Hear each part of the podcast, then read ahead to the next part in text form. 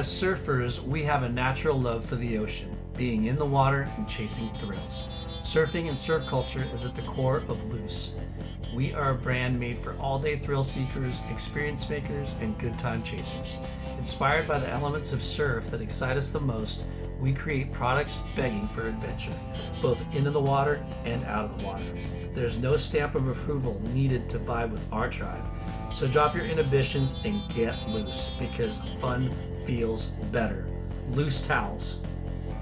Since 1991, Caballero Pools and Spas has been dedicated to creating an outdoor living space that will provide endless hours of fun and entertainment for your entire family.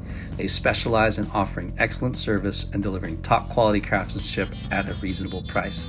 They will transform your yard into something unique and distinctive, a customized masterpiece that reflects your individual preferences.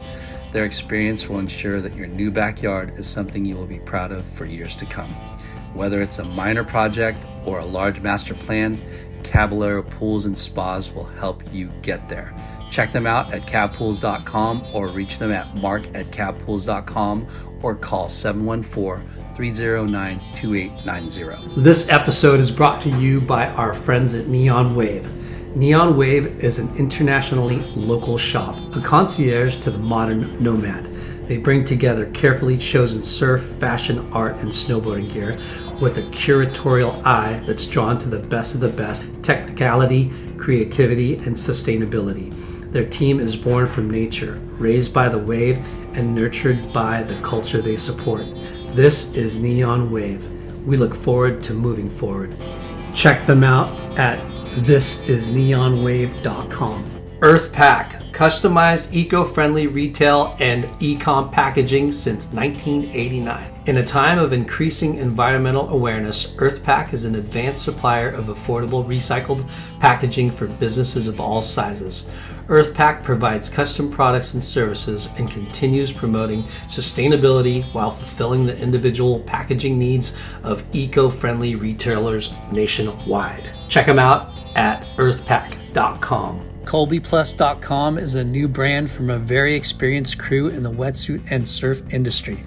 An independently owned and family run business. All of their products are made with the best in the world materials and they only sell direct. So you're getting a top of the line product for much less. Their wetsuit line Colby Plus Yamamoto uses Yamamoto number 39 and number 40 neoprene propriety jersey and what we believe is the best and most functional design and construction available. Their line of waterproof bags, Colby Plus T Zip, feature completely water and airtight German made T Zip zippers.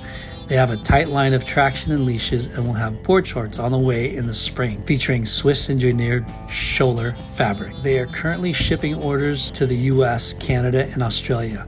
For you Aussies and Canadians, unfortunately, the shipping isn't free. ColbyPlus.com, Finless Skateboard Company. To honor our predecessors of surf shapers, we wanted to make sure that our skateboards were completely handmade, made of solid wood, and that the designs, the line work, and aesthetics of our boards are unique to each deck we create. No heat transfers, no stickers, except for our logo. The whole board is made of carefully assembled different species of wood with cores of hard maple and top and bottom sheets carefully assembled with various types of wood species to give our boards the look of a classic 1950s surfboard. Handcrafted is human, handcrafted is thoughtful, handcrafted is quality, handcrafted is community. Finless Skateboard Company. We're on. Friends and family, brothers and sisters, welcome to the Late Night Are we Chalky there? Is this podcast. Yeah, stare at the camera the whole time. Awkward. Our We're guest this week is one bad shredder from San Clemente. Dude, San Clemente, fudge, right? San Yeah. Clemente Storm. Right? San much. Clemente Storm. This smooth operator has his fair share of magazine coverage and a solid contest results throughout his career, including a win at the Coldwater Classic in Whoa, Santa whoa, whoa, Cruz. two. Two? Yeah, get your Fudge! failing. Dude! two, two Two. wins at Coldwater Two Classic. times. Damn. He qualified for the WCT in 2010. Did he really? And he had a documentary Yeah, produced it by O'Neill called Innate. Wait, what? Say it again. He had a documentary produced by O'Neill called Innate.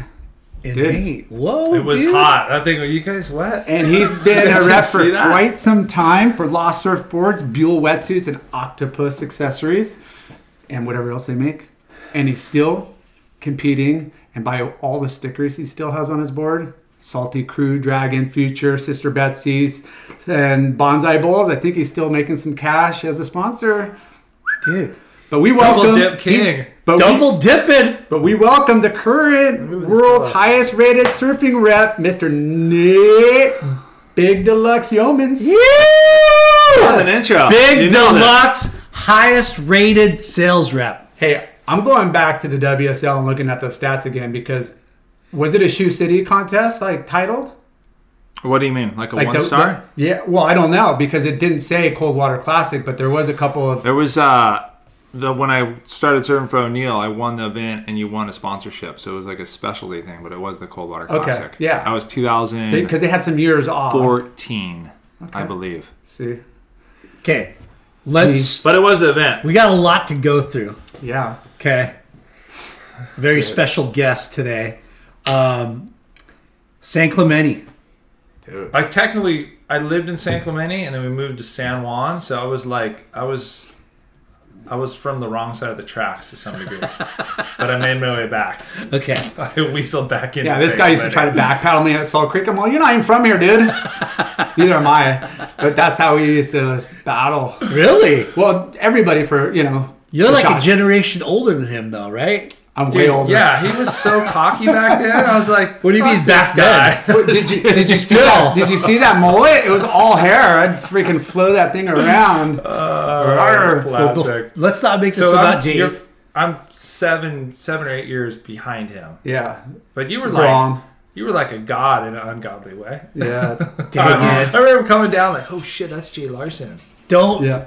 We don't need to talk about late night and what he was. No, but I, I, no, I remember him like when we would go down and shoot with Flame and try to video with the guys. Like this Grom was like, "Wow, who's that kid?" You know, Lining it up. Yeah, for Flynn sure. was the man. He was what he was a big part of how I got to I don't know the whole career. All of ours, for sure. Yeah. Like, so, yeah, you know, Flame was. You Yeah. listen, and he told you, "Hey, I need color. Hey, I need this." Why do you think I, I Yeah. made the suits I did Yeah. for Flame Yeah. for the shot? Billabong. I was 17. I was like Shane Dorian was my guy and Ross Williams. Yeah. And Billabong came about because of Flame. Yep. In Okay, fact, senior let's start at the school. beginning. All right, take it back. Okay. How how'd you get into surfing? Pops. Pops, yeah. My Okay. dad surfed. My dad's from my dad's from Long Island, New York, and then he moved to Florida, and then him and his buddy actually hitchhiked from Florida to California. Wow. They were gonna go to Hawaii. They lived in they lived in Doheny at the state park for X amount of weeks. And so from Long Island to, to Flo- Florida yeah, Florida, and then and hitchhiked. and then Florida. He lived in Florida for like I think six or seven years. Okay. His stepdad moved down there to um, Cape Canaveral, worked in the space industry, NASA. and uh, but he came from a super broken home, and uh, him and his buddy are like, "We're out of here. We're bailing Florida," and they didn't have the money to get. They flew their boards, I guess, on like cargo, sent them to California, and then they hitchhiked across the country. And then they got to Doheny. They got to San Their Diego. Their boards traveled in style and they hitchhiked. Yeah, I his his stories are not. You should have him on. His pops is We'd love to. We would love to have Yeah, him on for the sure. pastor of disaster. Yeah. But anyways, he uh they went to San Diego, got their boards, made their way to Orange County, stayed in Doheny State Park for a couple weeks. Did he weeks. tell you like where he got the idea to send boards? That's kind of weird, right? I think because it would have been a hassle to get across the country with surfboards, Because they're longboards, or just the size of them. Yeah. No, single fin shortboards. Hmm. But they sh- he told me they shipped them, and then they hitchhiked. Yeah. But they were gonna go to Hawaii, and then he ended up stopping in Orange County, met my mom somewhere in there, Hmm. and then they never made it to Hawaii. Stayed stayed here. But my mom grew up here, Southern California girl. yeah. Yeah. Now your dad and his buddy hitchhiked all the way from Florida to here Yeah. and To California. lived. I think it took him like a week. Wow, that's not too bad for hitchhiking. No, you think that'd be then, like- that was like acceptable. Yeah, you got easy. picked up and That's like not even stopping, pretty much. Like, Yeah. I mean, you could do a few all nighters, but like that's pretty quick. He I got could imagine. he got some good rides, It's like ra- right? yeah, Fu- You know, to they do it in a the week. distance. Yeah, I mean, to really, like you said, Lar, like to really get here in a week. it's pretty aggressive. Because if you had your own car and drove across Remember, country, you said they got some stuck somewhere for a little bit. I want to say like Alabama, and they were tripping because they had long hair. So the other guy. This was 'Cause they're like like early. No, Yeah, sort of thinking like 70s? mid seventies. mid seventies. And yeah, they said they were like, dude, we got to get out of here. People are tripping on us. Yeah. Like they were like hippie looking surf rats. yeah, that's a special, not breed of people, but you look so different. You know, each Yeah. area has like that different look. They I would imagine yeah, the you- South back then. Yeah, and, And, they had that blonde hair. and back then your dad's a hippie, yeah. drugs, Or just a surf weed, rat. blah blah blah. Yeah, Right? Like yeah. that's what they looked like, or Yeah. not look like, but looked upon Yeah. as like Outcast. bad apples, Yeah, right? Totally. So, wow, that that's pretty ballsy of your dad to make that trek. Yeah, and then my mom came from my mom's side of the family's all here, and her her dad was a pastor. His brother was a was a pastor. Their sons, my uncle's a pastor. My dad was a pastor. Wow. My grant my mom's cousins are pastors. There's like nine or ten pastors on my mom's side of the family. all same church or competing. Different different churches, but all fighting the good fight. Hey, what's Yeah. your what's your lesson plan this week? Let's uh let's let's review. You know, like So, I'm sure but- you're bouncing. and then my dad was the total opposite. He, he didn't even meet his dad until like I was a teenager. Wow. He didn't really ever have a dad. He had stepdads, but he never met his, met his biological dad until I always think I was 18. Until you were 18. So he would have been like late 30s, maybe into his 40s. So you total different. And so my my when my dad met my mom through a potluck in Capo Beach, then they started dating, and then obviously that progressed. But my mom came from a super strong family. My dad came from a super dysfunctional family. Yeah. But uh, opposites attract. Yeah. opposites attract. But that's their story, yeah. And then I came along, and then my dad was a youth pastor. So uh, you guys had Sean Florio on this on the Yeah. uh, podcast. He gave your dad some But- huge props. Yeah, so I grew up in that. I grew up in that environment. Like my dad was a youth pastor. I was a little rat that, ta- that tagged along to these trips they did, and he they were all high school guys, and so it was a pretty rad upbringing. A lot of the stuff he him surfing, he would do destinations to surf spots. So they went to like Mazatlan. They'd go camping down in Mexico, uh, Northern California, and I would go along just as a son and hang out and surf. But I first surfed up in. Uh, um, I'll think of the name in a second. But up in, up in Santa Barbara around five, and then I didn't really get into it until like twelve. I boogie boarded. You're kidding me. Yeah, With your dad being a surfer, I just didn't dig it. I got kind of beat up. I had a crappy big board. I got beat up in the waves. Like boogie boarding was just easier. Yeah. And surfing, it was like the board would hit you. I don't know. I just didn't dig it. There, there's definitely. I surfed, but I when on the summertime I'd boogie board more. yeah. Up There's- until probably ten or eleven. Yeah, I think that it's pretty intimidating and bored. I mean, we were never riding the right equipment growing up, like trying to, you know, like Yeah. trying to maneuver Yeah. and get through. Like Duck dive, You duck can't. dive a thick you ass. get just blasted. Yeah. Like And then my pops, he ran a, cons- he was a part-time pastor, youth pastor, but he ran a, con- he worked in a uh, construction, pouring concrete, masonry contractor, and then he started his own business. So like when I'd go to the beach, it was usually with my mom. We'd go like in the summer, go down to the beach, and I would just. where was the go-to? Like, where was your mom's spot? We'd Where- go to North Beach, which Okay. is like North San Clemente, and then Riviera. mellower. Yeah, mellower, and was blackballed in the summertime. And then Where, I would really like Riviera. At that time? Um, San Clemente? we moved to San Clemente till I was like kindergarten, and then we actually moved into my grandparents' house for like two years or like eighteen months, I think. And they saved money to buy a house, and then they bought a house in San Juan when I was in third grade, Okay. and so that's where I grew up. Third grade is what? How old? Eight, nine? Okay. Eight. Yeah, So you weren't you you got introduced surfing at five, yeah. but you didn't really start. El Capitan, getting serious. That's where he took me. We went camping El Capitan. Oh, nice. And I was just there surfed for just the- not the point, but you know the beach break around the corner. Yeah. I think it was a red. I have a photo. It was a red Stewart. some little board he got at the garage sale or something. Well, that wave's so good, but it never breaks. Uh, Refugio, I think, is it? Yeah, Yeah. yeah, the Yeah. campground right there. Yeah, we we go there. It's a tradition. We go camping there during Thanksgiving. And I think we've only got that place good, not great, but Yeah. fun. I've never One time. I've never surfed the point. Driven past it a bunch. Yeah. Yeah, yeah. So, first board was a Stewart, or was that just Yeah, that was. I mean, I was little, five. I don't. I just the photo. I don't really remember it. yeah? But I had. There was a guy named Adam from San Clemente. I got a used board that was a six two Adam. He was like a backyard shaper. Oh, it's Adam, That's like the name of the brand. T O M. Adam, A D A M. Okay, like Yeah. Adam and Eve. Yeah, Okay, and it was like this A, kind of almost. It had like an A up on the nose, and it was like a used board they got from BC Surf Shop. And it was a 6'2", 18 and a half, like two and a quarter. We, we always talk about that sucks. era, like that. The board dims were Yeah. just like But I was Same. pumped. And then my dad, through the church stuff, his son, um, Josh Martin, you guys ever heard Josh? Terry Martin was his dad. Yeah. Terry Martin started shaping me boards around like 10. like, Like shaping. glass shop, just add water. And he shaped, it was like Laguna Canyon. I remember going there as a kid and I'd watch him shape the board with my dad. And that was probably around 10 or 11. Hmm. that's such. and that was an actual like board my size, that was shaped for you. shape for me. First one. Yeah. Did you did you Probably pick, 12 because that Adam I had for a while and that thing sucked. Did you pick up the order form and draw your air spray and We like, went. My dad's a pretty good artist, so we he shaped it and then we did a design on it, and I did like blue with blue flames on the deck, kind of like So Martin good. Potter Yeah. but Yeah. different color.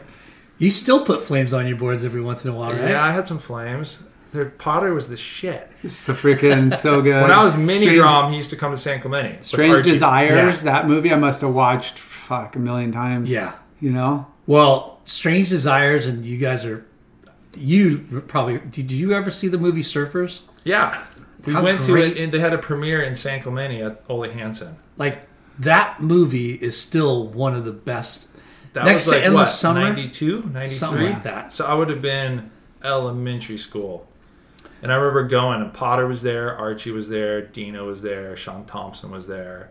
They, a lot of them had like Archie and Dino had long blonde hair. Yeah. It's this old, like historic movie theater. It was packed. I remember you talking about. it. I remember the beer bottles rolling down. Yeah. like it was a theater, you know. Yeah. But I was in awe. But I was young. I was probably Yeah. fifth or sixth grade. But I remember just like taking it, like, whoa, this is insane. I mean, that was kind of like the last of that traditional, like old school movie, slow mo narrated. Yeah. You know, it wasn't like a high performance, but there was some good surfing. But it was all like water and slow mo, a lot of slow mo, and it was artsy. You know, versus it was like artsy and It was insane. rootsy and like the best of the best yeah, of surfing. all All, generations, all Yeah. generations. Miki Dora, Tom Curren, Yeah, Kelly was like Grom. 17 or something like that in that movie. I don't know. I don't really remember the movie. I just remember the experience. I remember the experience. Yeah. Because it was packed. It was rowdy. The movie came on. Everyone's cheering. I was like, whoa. And the music was kind of good for that, you know, It'd for that to time watch period. again. It's been a long time. Oh, dude, I watch it all the time still. I um I have that s- subscription to Surf Video Network, I think it's called. Okay. Something like that. And dude, it's it's it's on there. They have it on there, and I I, I seriously watch it like a couple times a year because it's so good. I You love know? the styles. Oh, dude. I was just in Santa Cruz for that Coldwater Classic. We did a movie premiere with Lost. I actually surfed in the event and took the family. And I started watching some old thing up there on YouTube. And like the kids rip now, but it's all so like uniformed. Yeah. They all look so similar. And you watch those old videos and the, the characters come through and they're surfing. Yeah. Like it's very unique. Which video do you remember what you were watching? It was a Tom Curren part, and then it went. No, I don't. I was just like, damn, his like style was perfect. But then they had Yeah. like the other guys that maybe the styles weren't the best, but it's so unique. I'm like, Yeah. it lacks that. Yeah, I mean, Now, I think Yeah. it, it yeah there's definitely a lot more personality shining through in styles than it is now Yeah. like you could probably not know anything about certain surfers today and you're like i don't really know anything about that guy really you know like in in the water and out of the water. yeah like Yeah. but like gary elker kong gary Yeah. elkerton you know, kind of an aggro style, but like you watch some old footage of him going head to head with Curren, and he's he's destroying waves like like just man turns Yeah. and like you know it's not as polished. How about Jim Hogan? His style was Same like, thing. He's yeah, Jim Hogan really was awkward, but really but wicked style. competitive, yeah, Yeah. and ripped. If that guy. Rips. If that guy had another fifty pounds, he would have been like an Elkerton or something. Yeah. So, going back to you growing up in San Juan, San Clemente Yeah. area, like there's a, I mean, nowadays there's way too many good surfers, but back then it, it wasn't as. It was pretty. I mean, yeah, it was there's pretty still- gnarly, but I was that was all I knew, you Yeah. know. But like I said, my dad was the youth pastor, so I always, all the high school guys, and as I got a little older, college age, already knew me. So I had like an in, Yeah. even though I wasn't from there. And so that crew of guys Who- who who surfed was- Riviera a lot. Who was Like your? Sean Florio was in Okay. it. My crew, like my age, Micah Mullen. I used to hang out with him a lot. I had I a remember guy, buddy, name. Nate Schreiner, that we surfed a lot together. Um, and then as I started doing the NSSAs, I started hanging out with the Long Brothers a lot because my dad was in the church, so he always worked on Sundays or was at church, yeah, and so I'd always have to get a ride if I if I made it to Sunday with someone. So I hung out with John Robinson a lot, and then I hung out with the Long Brothers. And John's mom would drive us to the contest, Maggie, and then the, the uh, I could get a ride with the Long Brothers, Steve, yeah. to the contest. So you're San Juan, Yeah. kind of out of the zone, Yeah. right? When you start getting better, you, you, you get your Terry Martin board, right? Um, where were you surfing? Like, what what was your My dad's favorite spot was he liked Creek and then Riviera. okay? So and that's where spots. I mean at, at Creek. Who do you remember? Like at that time when you were Grom, like the older dudes that were you were looking up to. I just remember a lot of the guys were dicks. So many. It's so different now. Yeah. Like I remember at Crookshank, I hated Crookshank. He he held me underwater. I would have been an element. I would know. I would have was probably seventh grade, but he I like slightly got in his way at at Strands, which whatever. Back then it was kind of held down. Yeah. And dude, he chased me down the beach and grabbed me by the back of like my wetsuit, held me underwater. I like remember coming up and like, get the fuck out of here and held me down again, and then literally chased me to the sand. And I was like, bro, he would have probably been like 30. Crick shake. I'm like, I couldn't imagine A grown doing man. that to a seventh grader now. like it was just cruel. And then Unless- you remember Chris Orr? Sounds kind of He passed away from drugs. So then, as I got like, my uh, Micah Mullen was like a pier rat at San Clemente Pier. In middle school, he was one of my good friends. Started hanging out at the pier. It was like between Pier and Riviera. Yeah. and the pier had its scene and the pier had like its hierarchy and there was dudes that were just after a while they would kind of it was kind of cool as they'd look after you but then they would still put you in your place and just you were just like a little rat Yeah. but I imagine, the guys that ripped were dicks I imagine your scene was probably like Huntington, a little bit, yeah where the older dudes were good surfers, but they were dicks until you started to be a good surfer and kind of earned your way. Shane's Beschen's dad, Mike Beschen, was such a dick. He was always yelling at kids and like, I was like terrified of him.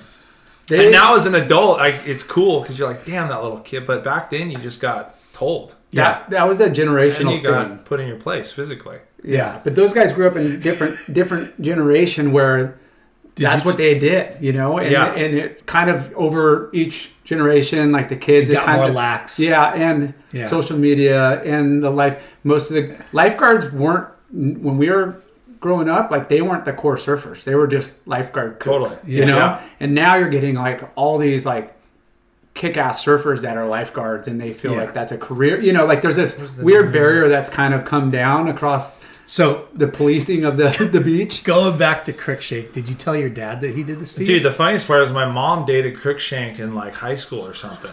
like she knew they were like I don't think it was very serious, but they dated. They're Yeah. like the same age. They How both went funny. to Dana Point Hart or Dana Point High School. But yeah, I used to and Jeff Moisa, he was a dick too. Like he Boyce was, a dick. He was he used to always serve Beach House, like just south of T Street. Yeah. it's funny because he was there all the time, all the time. That was like his spot, and I swear it used to be a pretty good wave. But he was like, they were like they knew me, but they weren't cool. Yeah. They were like the just the a little older, you know. So I would have been maybe freshman, and they were like college age. But they were like super aggro, yell at you, call you a little maggot. Well, we had we had a few high schools in Huntington, and if you didn't go to Huntington High, you're like fucking beat it, coop. You're, you're on Yeah. the second Yeah. or third peak. Like- Hundred percent. Yeah. second or third peak down the beach, right? But Weiss That's are where I am now. I love watching Weiss surf. But yeah, it's funny how it's changed. Jeff And Boyce. now it's gone like you big bully. the other way. Yeah. we gotta get him on and uh, you know get his take. We'll No, get just kidding. But so He probably Crick- didn't remember me, but it's funny how like impactful that was. Those When you're, years like, are for sure. learning. I was told I probably was a kook. I was middle school. I had a, like like I said, just s- maybe I didn't have it then, but I mean I was learning. Yeah. And you We- get in back then, you got in someone's way, you got sounded. It wasn't like Yeah. let it go. It was like Did you someone did you progress? you. Did you Teaching prog- you a lesson. Yeah, Yeah. Totally. And So- I don't think my dad ever said anything about it. Like it was ever like I don't there wasn't ever a confrontation on his end to the older guys. It's just like that's how it is. So he never confronted. Uh, I mean, I'd surf a lot of 'em with friends, but it wasn't like I go home and tell my dad. My dad made a big deal out of it. Yeah. it was just kind of because your well, dad don't understood- get in their way. Your dad understood because he's a surfer. yeah, But there's a hierarchy. Yeah. Hey, But son, your you, dad- probably, you probably got in his way, and you know he probably corrected you too. Like, Yeah. hey, just be respectful of your, your elders. What about what about Crickshank? Did your dad confront Crickshank about that? No, because I was a grom. No, I just remember being like Crookshank's terrified. way bigger than my dad too. I, I didn't even know who Crookshank was. I just there was like a crew out. It's uh, I knew afterwards, yeah, but I was like, "Fuck that guy." I told him that recently. I went, "You know, he held me underwater when I was a kid." he probably didn't. I did that freaking every He week. like didn't really remember. He's like, "I did that." I'm like, "Yeah, dude, I hated y'all. He's like, you're one of a thousand kids I've done that to. But it's How am I I supposed to learned my remember lesson. that? You learn your lesson. You would. I wouldn't mouth off. I would Yeah. get out of their way, and I wouldn't even go anywhere near like a you know the crew that put off that vibe. So when you got that first customed, were you progressing pretty quick? Like, were you kind of like die hard surfing before school, after school? Yeah, I played. So, we, like I said, I lived with my grandpa and grandma. My grandpa was a full jock. Like, he went to UCLA, he played football and baseball. He had a tennis court in their backyard. He played like golf, always sports. all on. athlete. Full athlete and a good athlete. Uh, so, I played baseball the sixth grade. I played like, I wanted to play football. He paid for me to do football, and I lasted like two weeks. And I'm like, dude, I'm out. You didn't get through Hell. Week. And that was probably that was middle school. That was seventh grade because I'm like, dude, I just want to. At this point, all I wanted to do is surf. Pop Warner I doing an all skateboarded and I snowboarded, and surfing was like that was what I wanted to do the most. yeah. So who was your first sponsor? Capo Bay. It was a Capo surf shop Bay. in Capo Beach, Okay. and I don't even there was I don't even remember really the guys that were in charge, but there was a store in in San Juan called Capo Bay. And how'd you get sponsored? Doheny, of all places. That little left that go like uh, I said boneyards. They had a crew, a team. They had like a team workout, and then they they approached me. and then my dad kind of talked to him. My dad's a full salesman. He's super outgoing, and he kind of orchestrated it. And they sent me stickers. I got a hat, a T-shirt. That would have been middle school, maybe. No, that was sixth grade. I was in elementary school, so I started getting some. I had some talent at that point. But middle school is when I started doing the contest. What was your first contest? Uh, I remember AAU. I don't remember that. For, There used to for be school? AAU. No, not school. Middle school back then didn't have a surf team, Okay. but I was doing AAU, and I did NSSA Explorers. I wasn't like good enough for the opens. That was more high school. I think eighth grade going into high school. And there was different age brackets between Open and Explorer too. So it's like sometimes you kind of, you know, you might be at the top of the age group where you feel more confident versus the lower of the age Yeah. group. And, and Open had a little bit more of a spread, I think. Seventh grade was like the AAU, which is like the bottom tier surfing events, but it was like an organization. I don't even know what it stands for. And I remember and then it went to. NSSA Explorer, I think eighth grade, and then high school I started doing the Open, which was like the thing. Yeah. Yeah. I remember back then you had to send in your your like report card. Like they actually To NSSA? Yeah, you had to have, was like a thing. yeah, you had to have a 2.0. Come on, you know. Yeah, Like, but you had to like yeah, you had to. There, remember there was some surfers that, that that fudged their, their grades just to compete. Ted Robinson, Kelly Gibson. Wow, those guys are amazing. But um, Ted Robinson. but uh, going back to so your first sponsor's Cap- Capo, Cabo and then Bay. and then you, you start surfing Ezekiel. AAU. Ezekiel. Eighth grade, Vince De La Nice. You're a Yeah, local and boy. Axe. Axe wetsuits. So you got a ja- Japanese wetsuit. bro. Yeah, I remember they came and measured me, and they'd send suits like all custom made. You got the same story as Lar. Lar rode for um, Yeah, that's what I said. He I was re- like the top dog. Yeah. dude. I remember Lar. Ezekiel and then Quiver. Yeah, until Vinny and Josh Moore or Jeff Moore and those guys freaking threw me through it. Yeah, they didn't cut me. They just didn't offer me what I wanted, and I'm like, dudes, I just had like the best year of my life, and you're giving me barely a bump And then I went to because they picked up some other guys. Fresh Jive. Remember You rode for Jive? Fresh Jive. Yeah. Nice. And And I remember I went to my dad drove me to their warehouse in like downtown LA, which I'd never even been to downtown. so wait, wait. How did you get connected with Fresh Jive? Dude, I don't even know to tell you the truth. Ezekiel ended at some point. I don't remember the circumstances, but it was Ezekiel for a while. And then I remember I went to Mexico with those guys. They did like a photo shoot. It was with like Axe wetsuits and Breakout. Chris Cote went, myself, and Breakout wetsuits. Todd um, Todd Klein.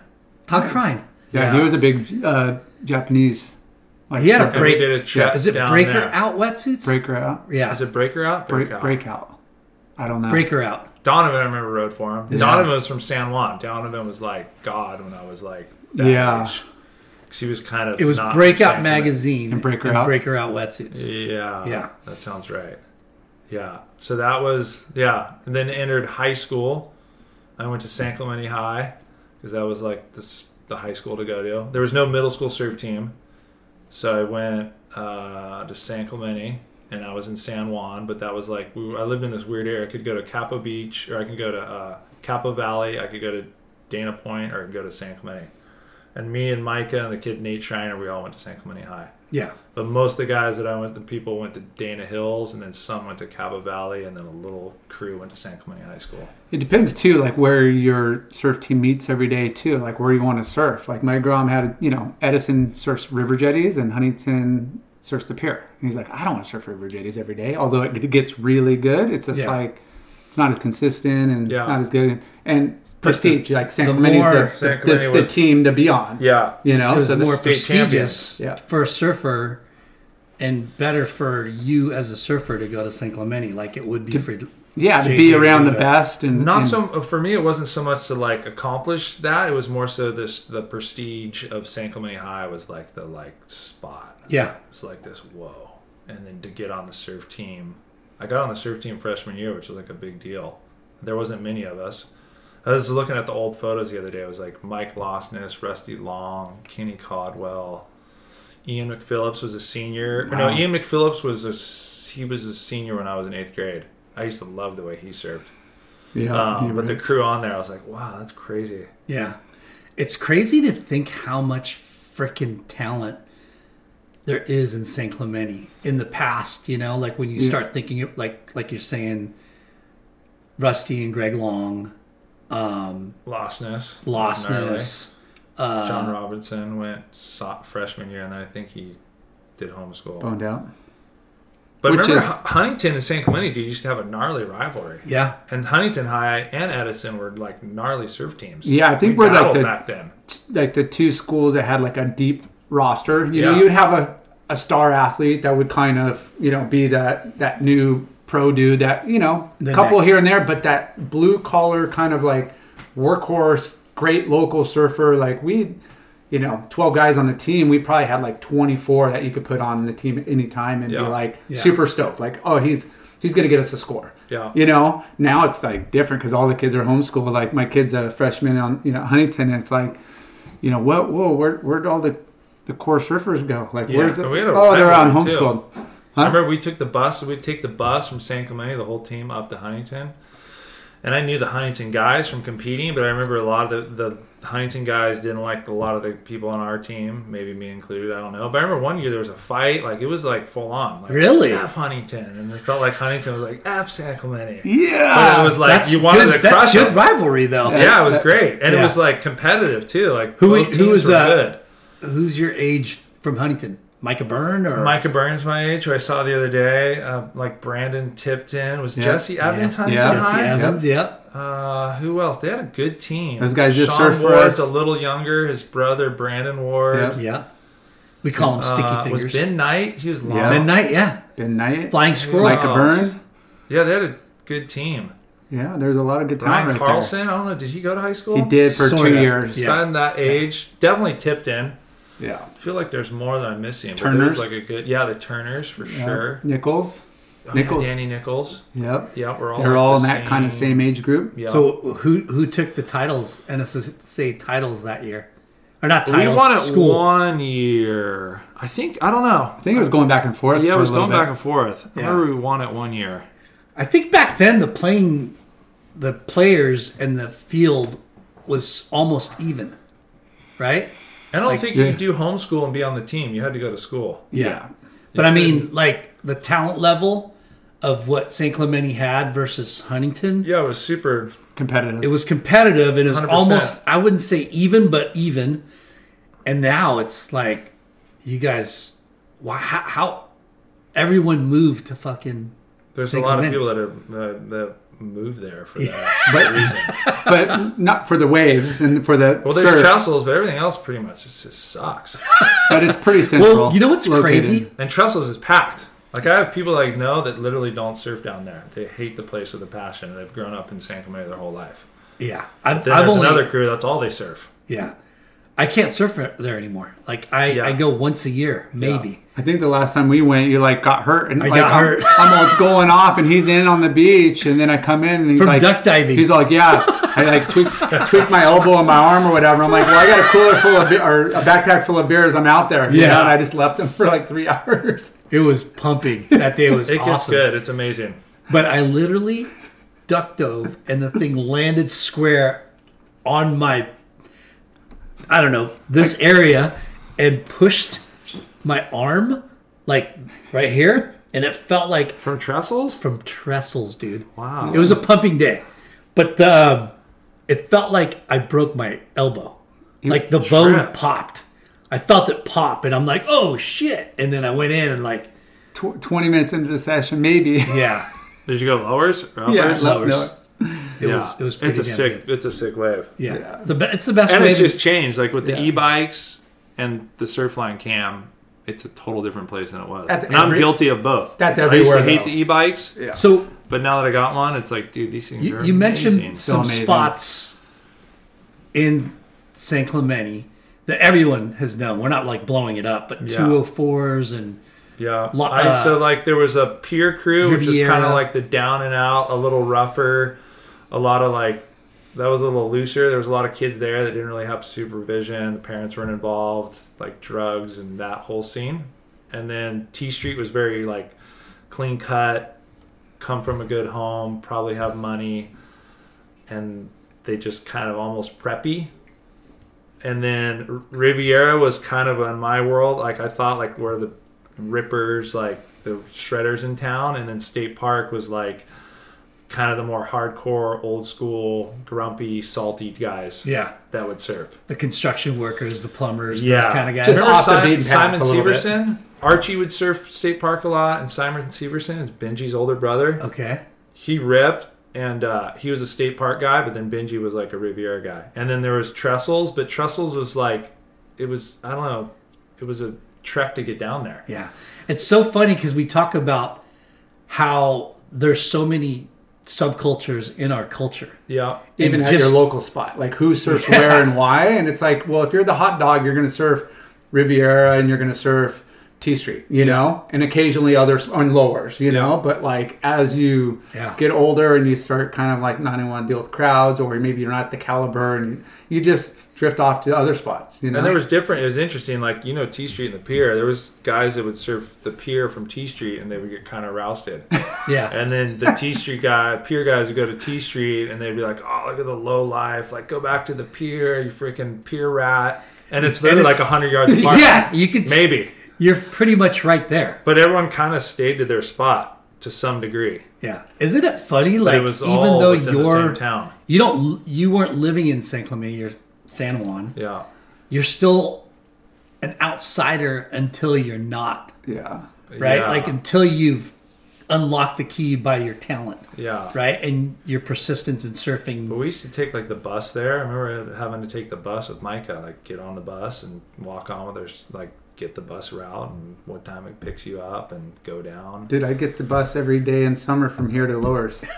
You go to Lowers Every no almost way. every day. Damn. Yeah. Yeah. So it was cool. It was in like an adventure, but it wasn't. It wasn't. I guess the the cool part was that developed me is that like it wasn't easy and it wasn't super accessible. It took a little work. I mean, it was, but I didn't like walk out of my house to go to the beach. Yeah. Like No, wasn't- but pe- but surf spots, people are creatures of habit and, and, and like routine and stuff. And, you know, there's certain people that just surf that one spot all the time. yeah. And, you know, Yeah. I'd be surfing so many different spots. And, and I think- you know, people would be like, oh, I haven't seen you in a while. Like, where, where you been? Like, you know, and I'm like, When you're- surfing other real waves. Yeah. Like, When you're a competitive surfer, yeah. you know, like you, you're forced to surf different spots all the time. Yeah. So it's it's a lot more natural and a lot more. But the want too to like change you- it up and go try to you know like I didn't really surf Newport until I got sponsored by Quiksilver, and then they would do their workouts, and I'm like, holy crap, this is like giant shore break. It's so powerful and it's hollow, you know. Yeah. And then you're like, oh, I just want to surf there, you know, but it's not good all the time, and then you go to other like Oceanside was one of those spots because there was contests there. We're like, wow, this place, there's nobody out here. do, do In tr- respect, do you trip like like for me i'm an inland you know i was in i grew up inland. And i was an inland cook. And I feel your pain. when i surfed a spot and, and was like seal beach oh my god these waves are killer. Go up to surfside oh my gosh these are waves are even better. Yeah. and then huntington oh my gosh like this is even bigger and better and more powerful. And then you go to a place like trestles and you're like what the fuck? Like how is it like Dude, the Chris Ward one week in October at 16. That like we I watched that probably for like two years. I felt like we just like mimicked him, trestles, lowers, all because a lot of it's lowers, you know. Yeah. yeah. But that was like, oh my god, he's like, that's how do I get to be that good? yeah but the quality of waves when you when you start getting good Yeah. and you start realizing dude the spot i'm surfing isn't as good as that wave over there yeah, yeah. and then you know what I mean. And it's like friends and family, brothers and sisters. Welcome to the Late Night with Chalky podcast, Take two. Round two. round two. Life Yeah. got in the way, huh? Uh, kids, Yes. pickups, drop offs, but we're back. Yeah, I know. That's the way we roll. with Nate Big Deluxe Yeomans, Ew. the highest rated sales rep. Yeah, he is. Okay. when we left off, it was we were talking about. God, you were watching, constantly watching a day in the life or October life. Wardo and uh, what's really going on? Wrong? On. I should know. One of the two. Yeah, A week in Both were October. good. a week. in Remember a week in October with Wardo? Yep. It was like, I think the ending section. Okay. But that, I think remember you're talking about like the difference between Trestles waves Yeah. and the Trestles are just so much better. And Wardo was doing like six turns on a wave, and Riviera you're maybe lucky to do one.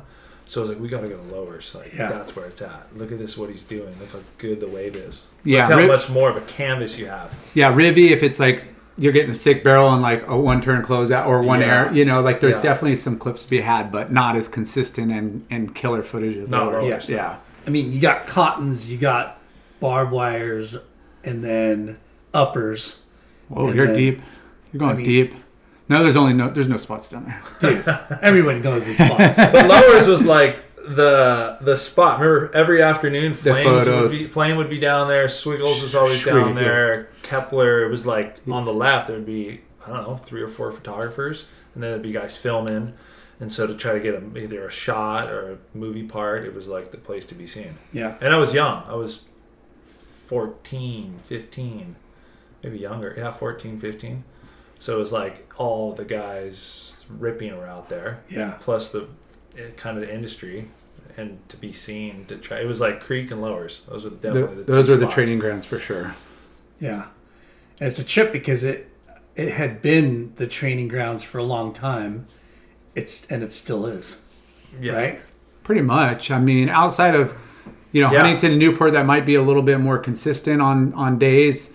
You know, and it's good training ground if you're surfing heats because a lot of the contests are in those type of waves. But Yeah. as far as quality and working on like surf skills, Yeah. like you know style and you know combo maneuvers, lowers for sure is Yeah. the spot. I feel like back then there was more of a formula to become pro. pros, like contests, being seen, magazines, photos. I don't know. You could almost put together a portfolio that was very digestible to a company. Like, okay, he's getting shots. He's starting to do good in the pro juniors. Yeah. He's doing NSSA. You're, you're building. you were kind of in there was a lot of opportunity. Like I, out of high school, I had like I mean, Killer Dana Surf Shop was paying me I think six hundred bucks a month Damn. just as a surf shop. Yep. And then there was Billabong and a shoe brand and a sunglass brand and like some other pop up brand and a restaurant and like there was just I had a lot of stickers on my board. Yeah. Well, people people Well, let's let's go back to that early competition and Yeah. So you started surfing NSSA's. Yep. Did you say you were Explorer first and then Open? Yeah, or- Explorer, and then the Open was definitely like the more prestigious. I think of at least back then, like of Yes. the two circuits.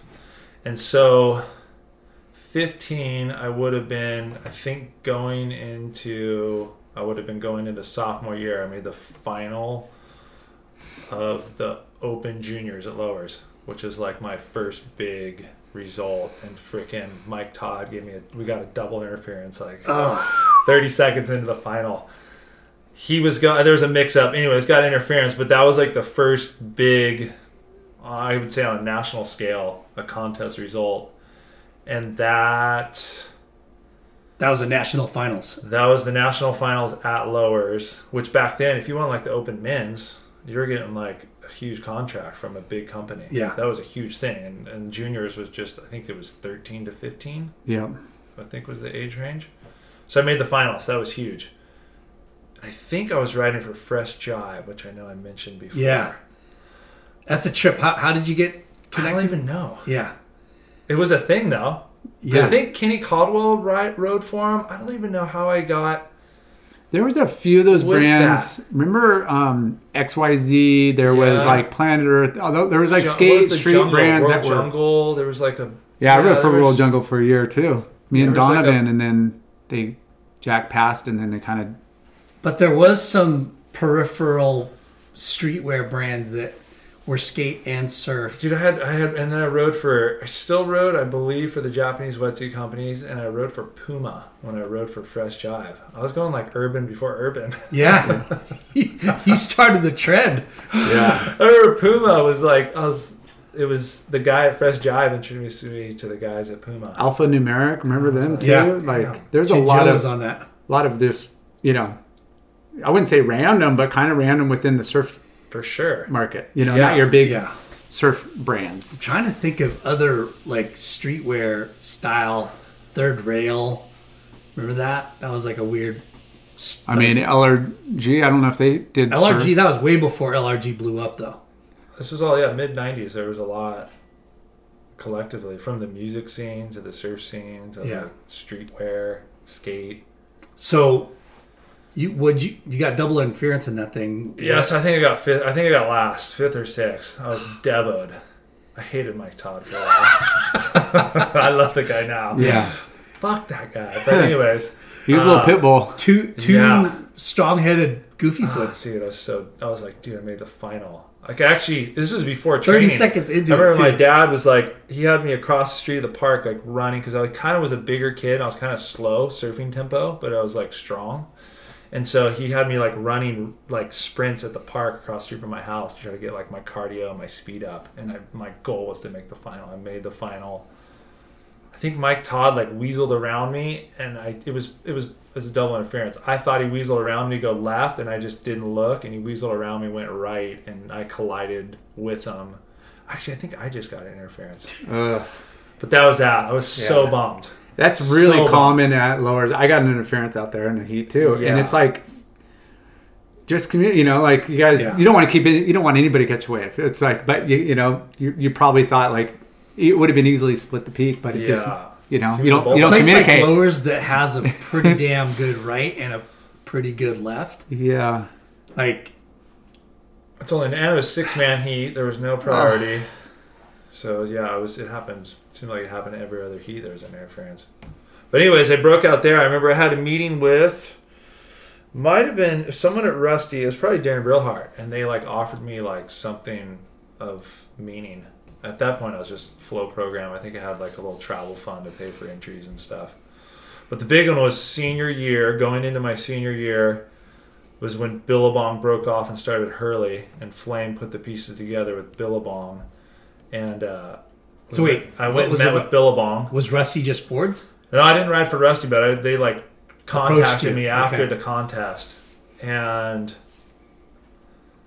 trying to remember. I think That- it was kinda got- Fresh Jive, and then Faith was a Tony Moniz company. That's right. Yeah. Uh, that was for like a year and a half, but then the big one was Billabong, and I'd like I think I mentioned Shane Dorian. I had a wall. I had like my back of my door and a wall of Shane Dorian. I just he was like I watched all his parts, loved his style.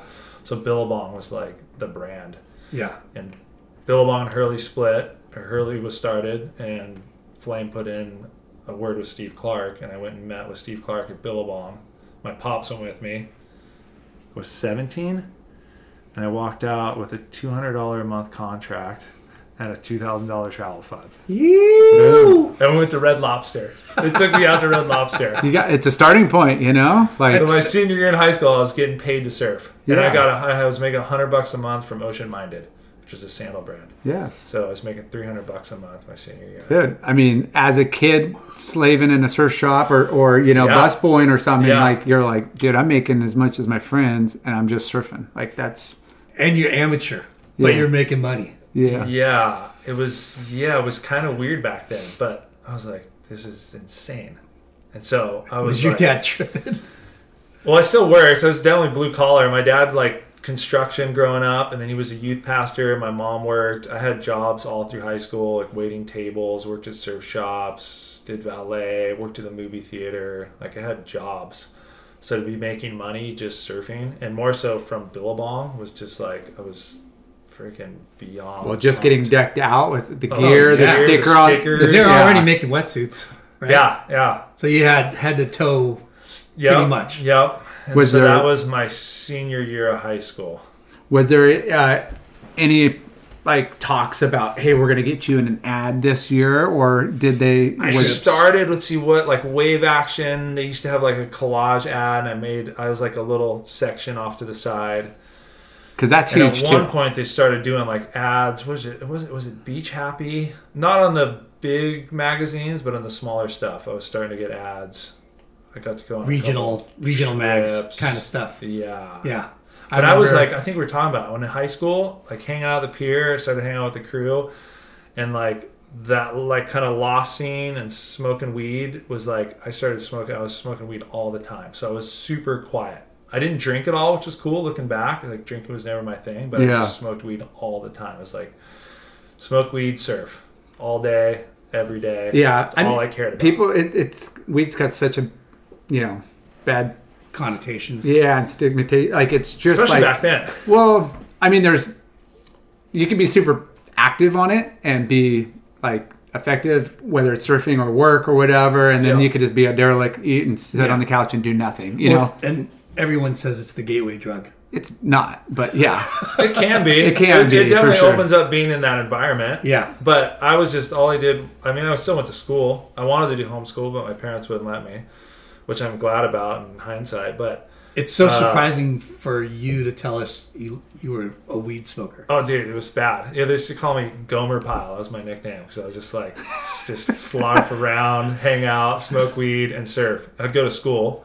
A lot of the other guys didn't go to school. I had that going at least. But Yeah. it was just like Your where, dad I, ever? where I can get another bag. I kind of even sold weed a little bit just to, so it'd be free on my end, and like then yeah. It Did was your like dad just- ever find out? My dad was me and my dad were not tight for a while. Yeah. I was pissed, Yeah. super pissed, it's Yeah. hard for sure. To, not stoked. Yeah, we didn't have a good relationship for like high school years, and that was a lot of it to blame was on me. Yeah. But uh, yeah, the high school years. Because I remember I was recently, someone's like, "Dude, you were so like cocky when you were a kid," and I was like, "I don't think I was cocky. I was just stoned, so I was quiet. You know, I didn't say much. I was pretty shy, and then you add that in, so I just kind of like, if I didn't know you, I wasn't going out of my way to say hi. Yeah. But uh, Which could Yeah, be that was- as cocky. yeah, totally. Yeah. And I was a good surfer, so I think you add that together. Oh, Yeah. you little guy's too cool. Won't talk to me.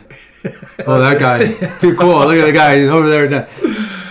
What's up, yo, man? Uh, just did. If I knew you were Gomer Pyle, I would have freaking been like, dude, sheriff, break me off some of that, bro. yeah, Flame used to get pissed because I was never an early morning person. It was like he would, you know, he was to go meet with Flame was a big deal. Yeah. if you got the call, If you got the call, you're good. there. Like six thirty, I'd show up at like seven twenty-five. Yeah. Be like, dude, the lighting was good an hour, like half an hour ago. Where were you? Yeah, there was years I actually had the Salt Creek, which is the county beach pass. It's not a state, city or a state; it's a county. Like I had to go into like, you know, I don't even know what municipal place. Yeah. and you had a decal just for the Salt Creek For lot. Salt Creek yeah, parking lot. Oh. Yeah. I'm like, dude, I'm was spending too career much money. I'm like, and I see these stickers on the windows of cars because, you know, growing up in Huntington, they had stickers, Yeah. state passes, and I'm like, there's there's there's a pass here. And I'm like, dude, I'm on it. I'm local now. Yeah. dude, I got the sticker. Well, you're working. no, for So sure. I'm down there. I mean, Yeah. I always trip lot. out on people that I see that I know that live in Huntington or are in Huntington quite a bit, yeah, like reps or whatever, and they're paying for parking. And I'm like, what are you doing? Like, you're here all the time. Why yeah. you If you're a- surfacing Main Street like Yeah, all the me. time, I pay for parking Yeah, you have. Oh, well, up here. get a pass, dude. I need to get a pass. Yeah, because that it's it's still it's a hundred. It's almost two hundred bucks. But think about how many times. But one ticket Yeah, paid for. You could have paid for a pass. Dude, for pretty sure. much. Yeah, the the parking structure is is 90 minutes free, but you know, if you have a bit, van like ours, you, you know, it's kind of like Yeah. no it can do. Yeah. You know. So, Billabong, Yep. seventeen years old, Yep. making money, still working side jobs, still selling baggies. Yep. I wasn't very good at it. Were you a stu- you studious student? Did you get no? Uh, I mean, I passed. yeah, I think my parents were finally going to kill me my senior year because I was failing surf class. It was just because I didn't go. I would just go surf somewhere else. Like you had to check into the pier, bring your little card. You could surf the pier at T Street, and it would be bad most of the time. So I'd be like, I'm going to Creek, or I'm going to Rivy, or I'm going to Lowers, I'm going to Oceanside. yeah. And I had to swim laps for like. I'm above two this pay grade. Like, yeah, I should have been. I should have been uh, my senior year. I should have been Team captain. the team captain Yeah. but I was such an idiot that my yeah for good reason they didn't they picked this guy uh, Scotty Lindahl but I just didn't go and so my parents are like are you freaking for real you're failing surf class like what is your problem Yeah. so I had to swim I had to go to the pool every day for like six weeks my senior year at lunch and swim laps while the coach coach Hartman had lunch and would watch me I forget how many laps I had to swim to make up a day's credit that is so awesome. I, I passed That's kind of That's awesome. probably helped you with your surfing.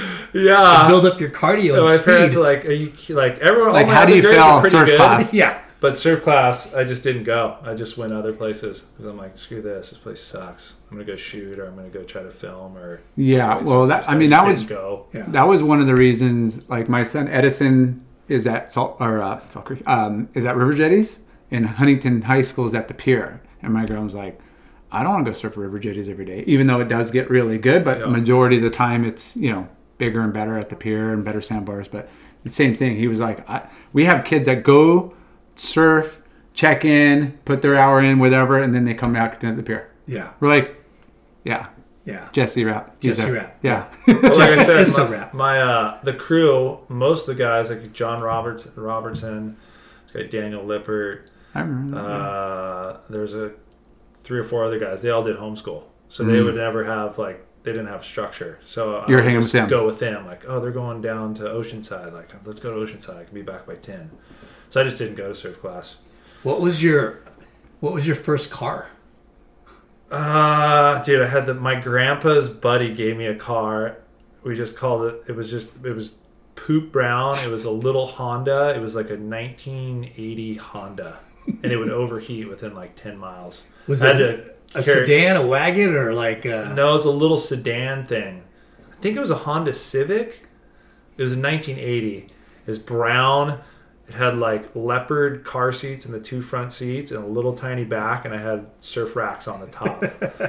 I had that for probably a year, and it sucked. It overheated. It broke down. But I you mean, got it it semi worked.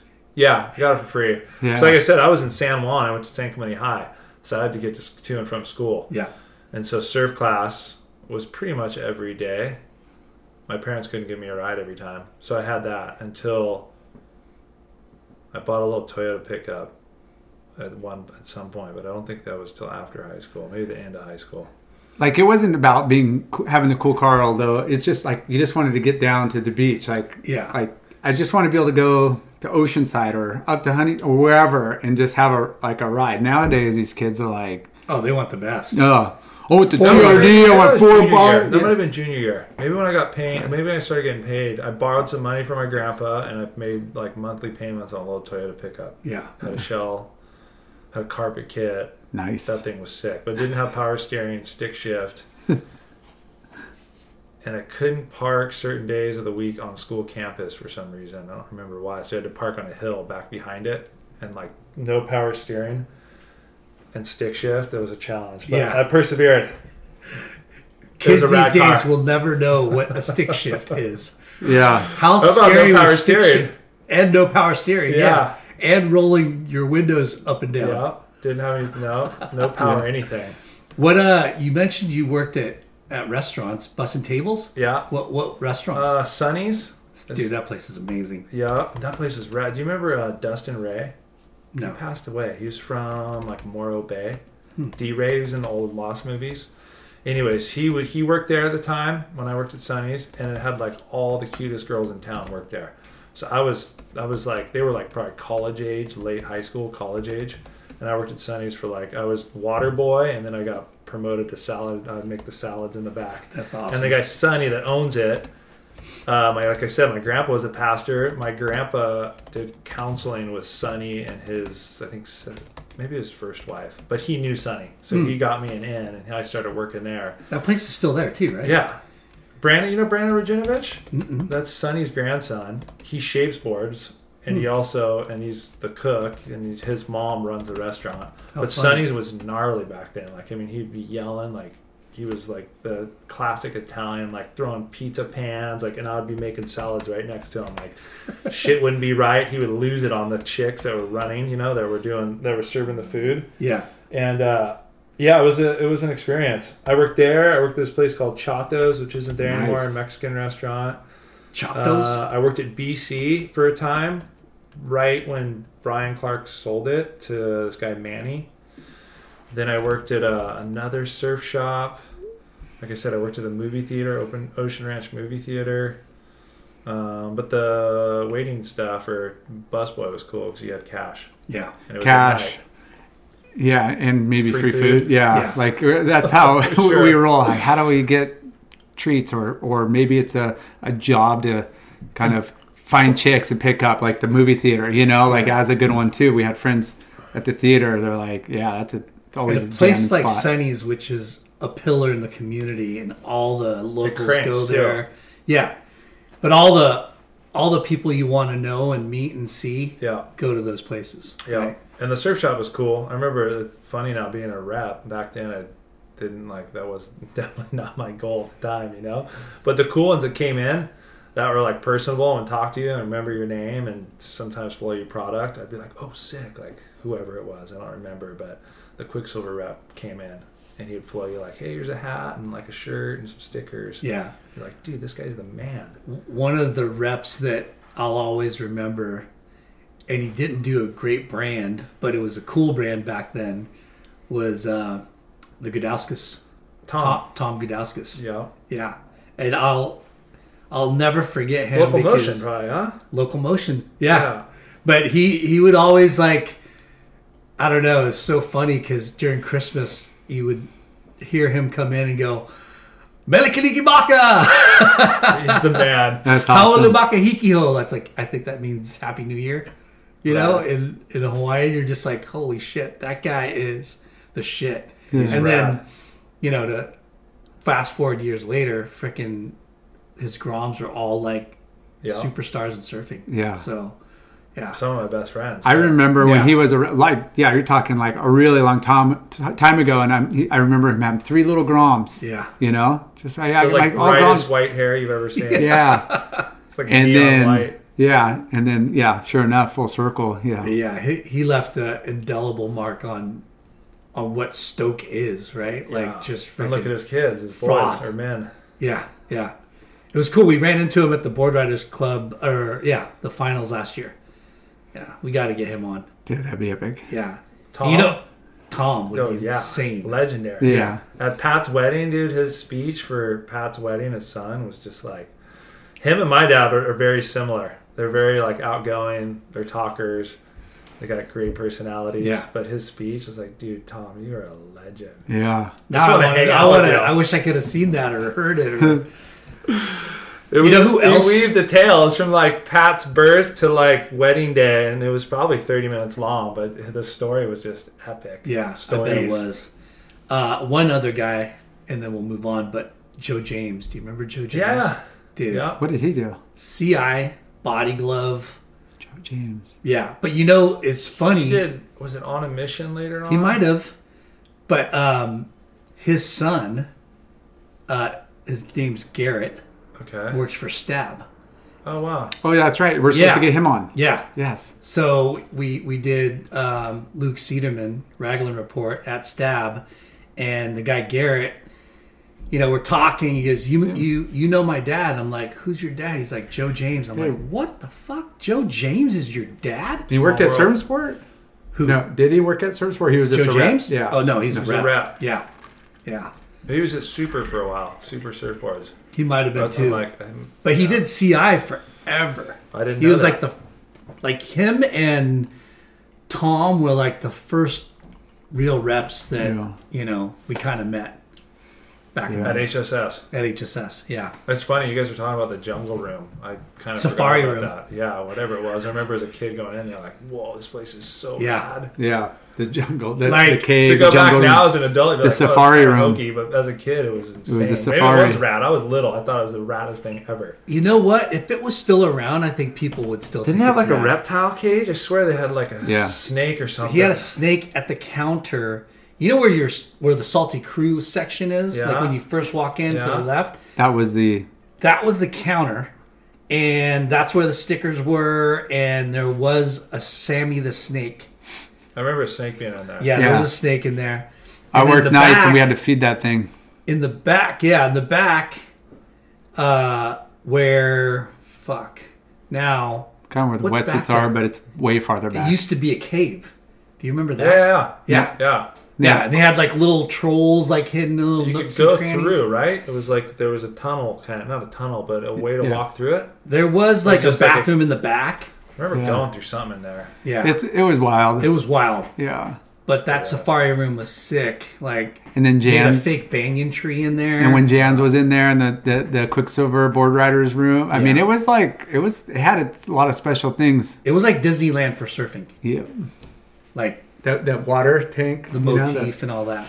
anyways, but Rad. Yeah. Yeah. I, I didn't when you guys were talking about. it, I was listening to one of your episodes. I'm like, dude, I remember that. Yeah. He's talking about it. Yeah, our friend Frank got bit by the snake, like latched onto him. he Yeah. almost passed out. Remember that? yeah, I was there that night and That was crazy. no joke. We were we were feeding it, and he just put his like you know you you stun the the mouse, you Yeah. know, and you throw it in the box, and the thing does its deal, and it's good. And after he's full, you just relocate him back to the to cage and. I don't know. He went in too early, and the thing just freaking locked onto his thing and coiled. And me and another Ian Hennessy, Ian Hennessy, I think it was yeah, we're trying. It was like the snake wasn't that big, but you uh, so unbelievably strong. Like two like strong men it could was even good like size. could So it even was a like boa. yeah, we couldn't even get like it unwrapped. Jans was in the back. Our other buddy who does the cleaning back there, Jason, Jason Bausch. Bausch. We had a screwdriver because we did skateboard, so we had like screwdrivers, like trying to pry it, and the thing would open up and then go back on. He had like a thousand teeth, like like cuts Yeah. from the all the teeth. Every time we got it off, like we thought we got it off, it just go back on. And Jason, he comes out with a big old knife from gonna- Jan's. He's all, I'm gonna cut his it. head. I'm gonna cut its head off. And Frank's like, you're gonna cut my arm off. It was like pandemonium. It was so gnarly. But yet now we look back and it's funny, you know. Oh my but at the time we were story. we were in Yeah. panic mode. We were like, For what sure. do we do? He's all my hand. I can't feel feel my finger. Like it was kind of going nuts. Yeah. So We gotta get his story. back on. into your senior high, Colin Bill Frank. LeBong, making Yeah. a small salary, Yep. super focused on contests. Yeah, and also the video part because Lost was down in San Clemente, so they had a house. I think I'm in high school up on the hill, and at some point they moved, or maybe prior there was down on the pier. Yeah, when I was younger, it was down by the pier, and then it moved up on the hill. They had a house up there. So like John surfed for Lost, and Corey and Ward would always be hanging there, and then other people would come through. And that's when Mike was at the house. that was the clubhouse. That Ryan, was what Ryan Carlson, Carlson started working for him. W- w- probably a little later on than that. Yeah. Was it lit- okay? It was the party house, but Yeah, it was a party house. And as a young high schooler, you were just like in like that was our clubhouse every I wouldn't every say I was impressed. I was just like, this is a freaking another world in here. Yeah. Yeah, The stuff you'd see, I was just Your like, fraternity. Whoa, this yeah, is gnarly. yeah. There's a lot of gnarly stuff going on little every too weekend. hardcore. But yeah, so the video part, I was like, oh, I'd be like to get in movies or some sort of film would be insane. Yeah. Back then, they were like, I think we talked about it. It was like Christmas every year was the Taylor Steele movie, and if the Lost came out with the movie, and you just watch them until the Yeah. next one came out. So you're Grom still, and those guys were making those movies. Was everybody writing Lost Bo- Mayhems or No, Like- like let's see, high school it was definitely like a thing, but there was. Remember, Stewart's was pretty big back then. Mhm. Cole, uh, Timmy Patterson was big. And what the were you first writing? mayhem, I, I there was a guy Tom Hogan. He shaped boards, and he was a school teacher, a middle school school teacher. Lived in Riviera. He shaped me boards. The first board I actually ever tried at Mayhem was a Matt King let me use the board. You remember Matt King? Huh? That sounds familiar, but Yeah, I don't know what happened to him.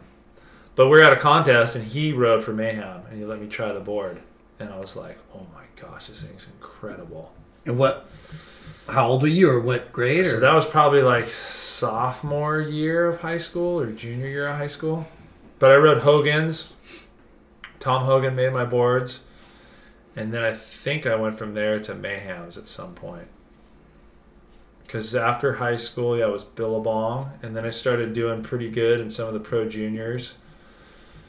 One year I made the, I think I made the round of 32 in the U.S. Open, and I swear the first round was like 328 or something. I made like six heats in the U.S. Open from the first round all the way to I'm the round of 64. I had, Ross Williams and Shane Beschen in my heat, and I made the heat. I think Shane lost. I think me and Ross Williams made it, and then I lost in the round of 32. But I think it was like round of 328, round of 296, round of 244, round So of many 196, round of 128, 96, 64, and I lost in the round of 32 that's going a long ways. it's just a long ways. Yeah. It was like started like the contest ended on Sunday. I think this was like the Wednesday, ten days prior is when I like started, and it went all week. And I made it to like Friday or something. But that was like, and I was riding for Billabong, and then I won a one star at the pier. San Clemente Pier. No, no, at Huntington Pier. And I think after that is when I got the wild card into Mundaka Whoa. from Billabong. And that was like the first. what was there trials or they just gave you a? No, I got a wild card into the event. Because you won the. I just was doing well. I think I made like the semis on an East Coast contest. It was like a 3000. I won that one little one star. Um, I started doing like getting some results from where I was. Cause I Still was amateur, though. This was would have been out of high school. So this would have been 19. Okay. Uh, and so they gave me the wild card into But Mundaka. backtrack. So, your amateur days. When did? What was your? When did you decide to turn pro? I think out of high school. Okay. Yeah, out of high school. I graduated. I mean, it wasn't nothing big. I don't remember if I got a raise or I was still making 300 bucks a month. But I had a I had Killer Dana. I rode for Lost. I rode for Audio Shoes. Scott Desidero was like the raddest team Oh, manager bro. who just passed away recently. Yeah. That guy was like The best. insane. Uh, we, we were fortunate to have him on. and ocean minded. And I wrote for all those brands. I wrote for Billabong for six years. I wrote for Audio for probably seven or eight years. Hmm. Um, Those were brands that were big, and then Big at the time. Lost Surfboards. Um, who else? Oakley. Some really big brands. It's just kind of fast forwarding, but going out of high school, I started getting some success. But I think the main one was beating. I beat Andy in the first round at Mundaka, and that was the CT. Because yeah, was- you're you're going against the top rated, so Yeah. you're you know how they That was a story. That's worth telling. So I flew. I flew to France early solo. I was supposed to get a friend. Was this guy John Perkins, who used to film for Lost, was over there with Timmy Curren, and he was going to pick me up at at the airport in Biarritz, I believe. And so I fly all the way over there solo. I get there. Billabong hits me up. They say, "Hey, we're giving you the wild card into Mundaka." And this is like not. This is probably two weeks prior to the event. It's pretty last minute in hindsight. But you went to France This not is I knowing? skipped around. No, no. So prior, they told me, "Hey, we're giving you the, we're going to give Okay. you the wild card spot in Mundaka. You'll be the wild." It was me and it was Ace Buchan. I didn't even know Ace Buchan back then. So I went, planned my trip. Like I'm going to go early because was the Quiksilver Pro. John Perkins, who's the filmer for Lost, was already going to be there with Tim Curren filming. And so I'm like, I'll get there early. Can I stay with you? So I flew over to France by myself. There was some miscommunication. He didn't pick me up, so I kind of got stranded at the airport.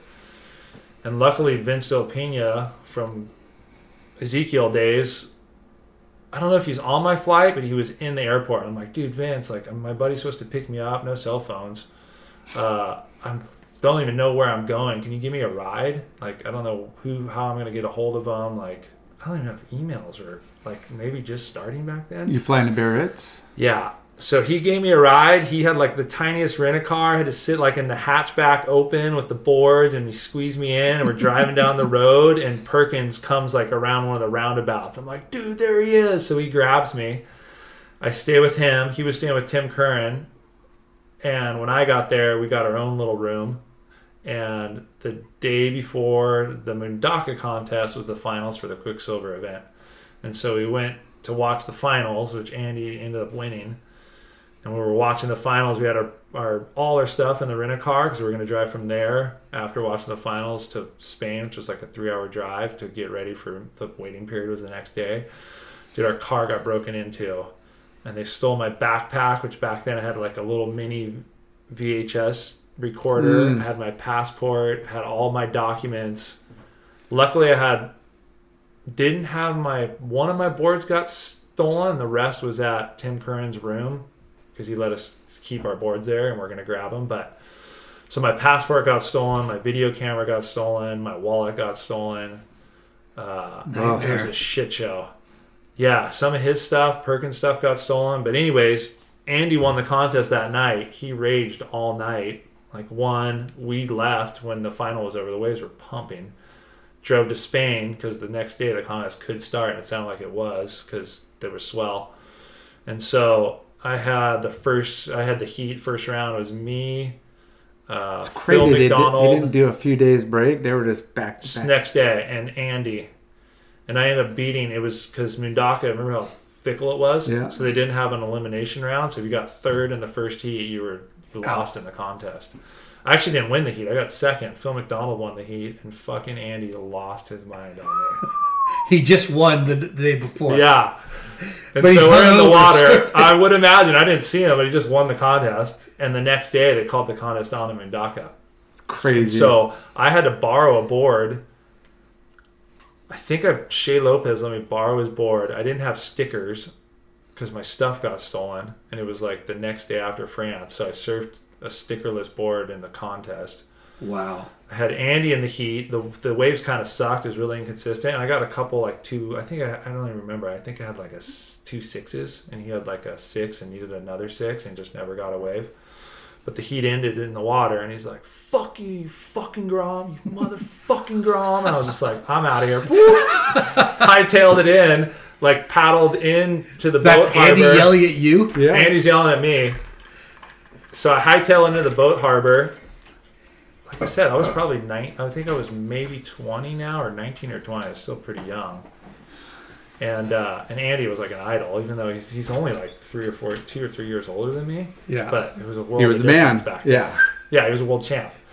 So, anyways, I I like, dude, he's pissed. So I like scurry in, give back my jersey, get out of there because it's a small little town, and I go back to my room, which I was sharing a room with Buchan and the guy Perkins.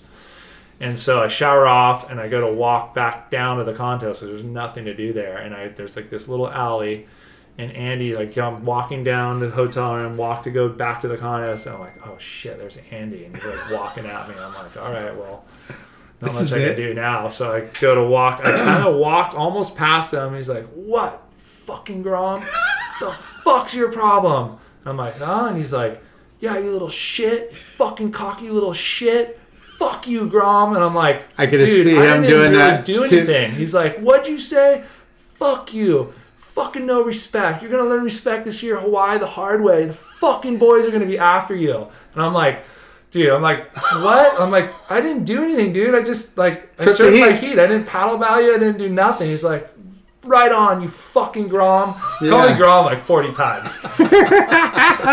He's like, fuck you. See you in Hawaii, dude. You're fucked. And I was just like, oh my god, dude. This is like Now from you're- the highest of time mark, highs to the lowest of Now you're lows. like, man, I gotta watch my back moving forward. And this I was is like, gnarly. shit, dude. I didn't even barely get a word in. He just lit me up. And I Did was you just like- worry about him calling the, the Oh, dude, team I was like, manager I going, went to Hawaii that year, and I was just like, I was like walking around. I found like, dude, I didn't do anything, but like, f- I'm, dude, I don't Yeah. even know what to tell you. Yeah. He's like, I'm sure he- fuck he- you.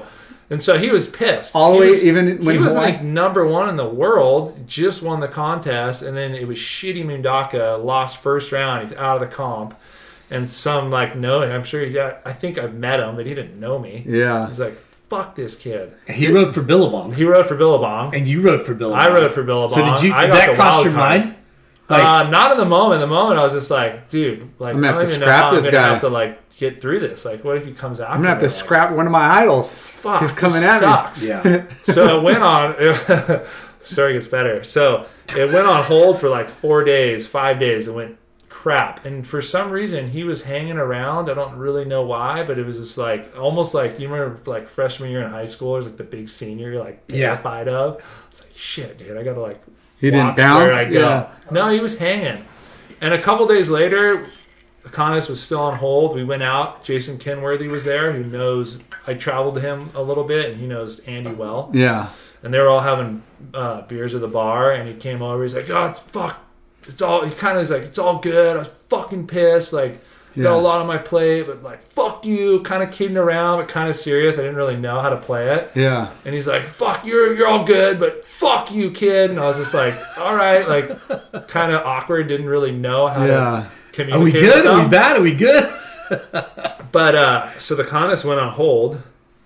It sucked. There's like nothing to do there. I had at some point I had to drive to Madrid to deal with my passport that got stolen, Oh. which is like a far drive. I had to stay the night, make sure they weren't going to run the contest.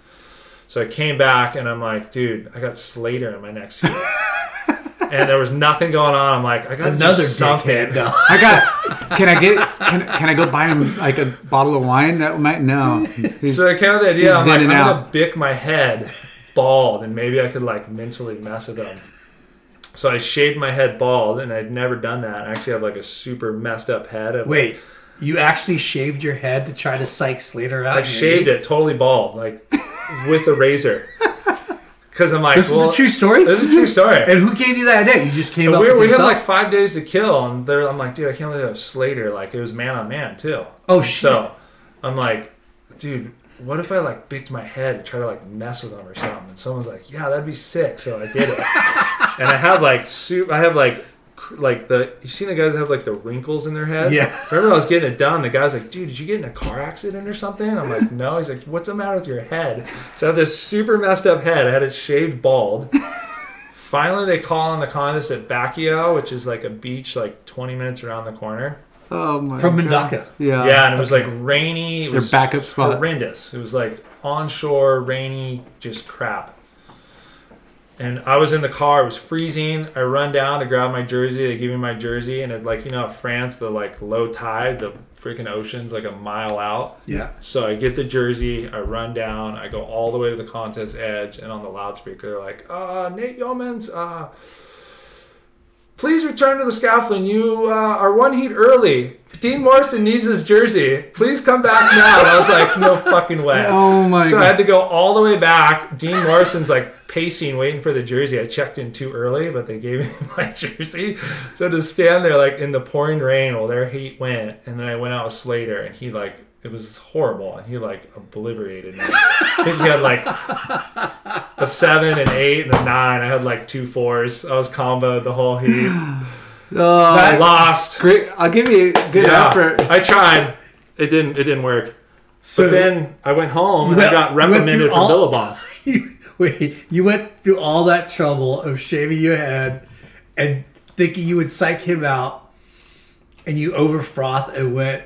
Checked in a heat early. like I said, I was a wild card, so it was like all the CT was there. It was only the second round, and so the freaking wild card kid checks in too early, takes his jersey. It's not even his. Dean Morrison's like waiting for me to get back to the to the contest area, and then I tried to surf this left that sucked, and Slater surfed this little right, but he was just like s turning through the flats, like throwing fins, Yeah. snapping, like just surfing Slater, just insane. What year And, was uh, this? 2002, I believe, Okay. which is the year that Andy and Slater f- surfed in the final, and S- Andy beat Slater for like the sickest contest winning ever. Like remember when he they had to surf off in the final? That was that year. So In- that it worked out.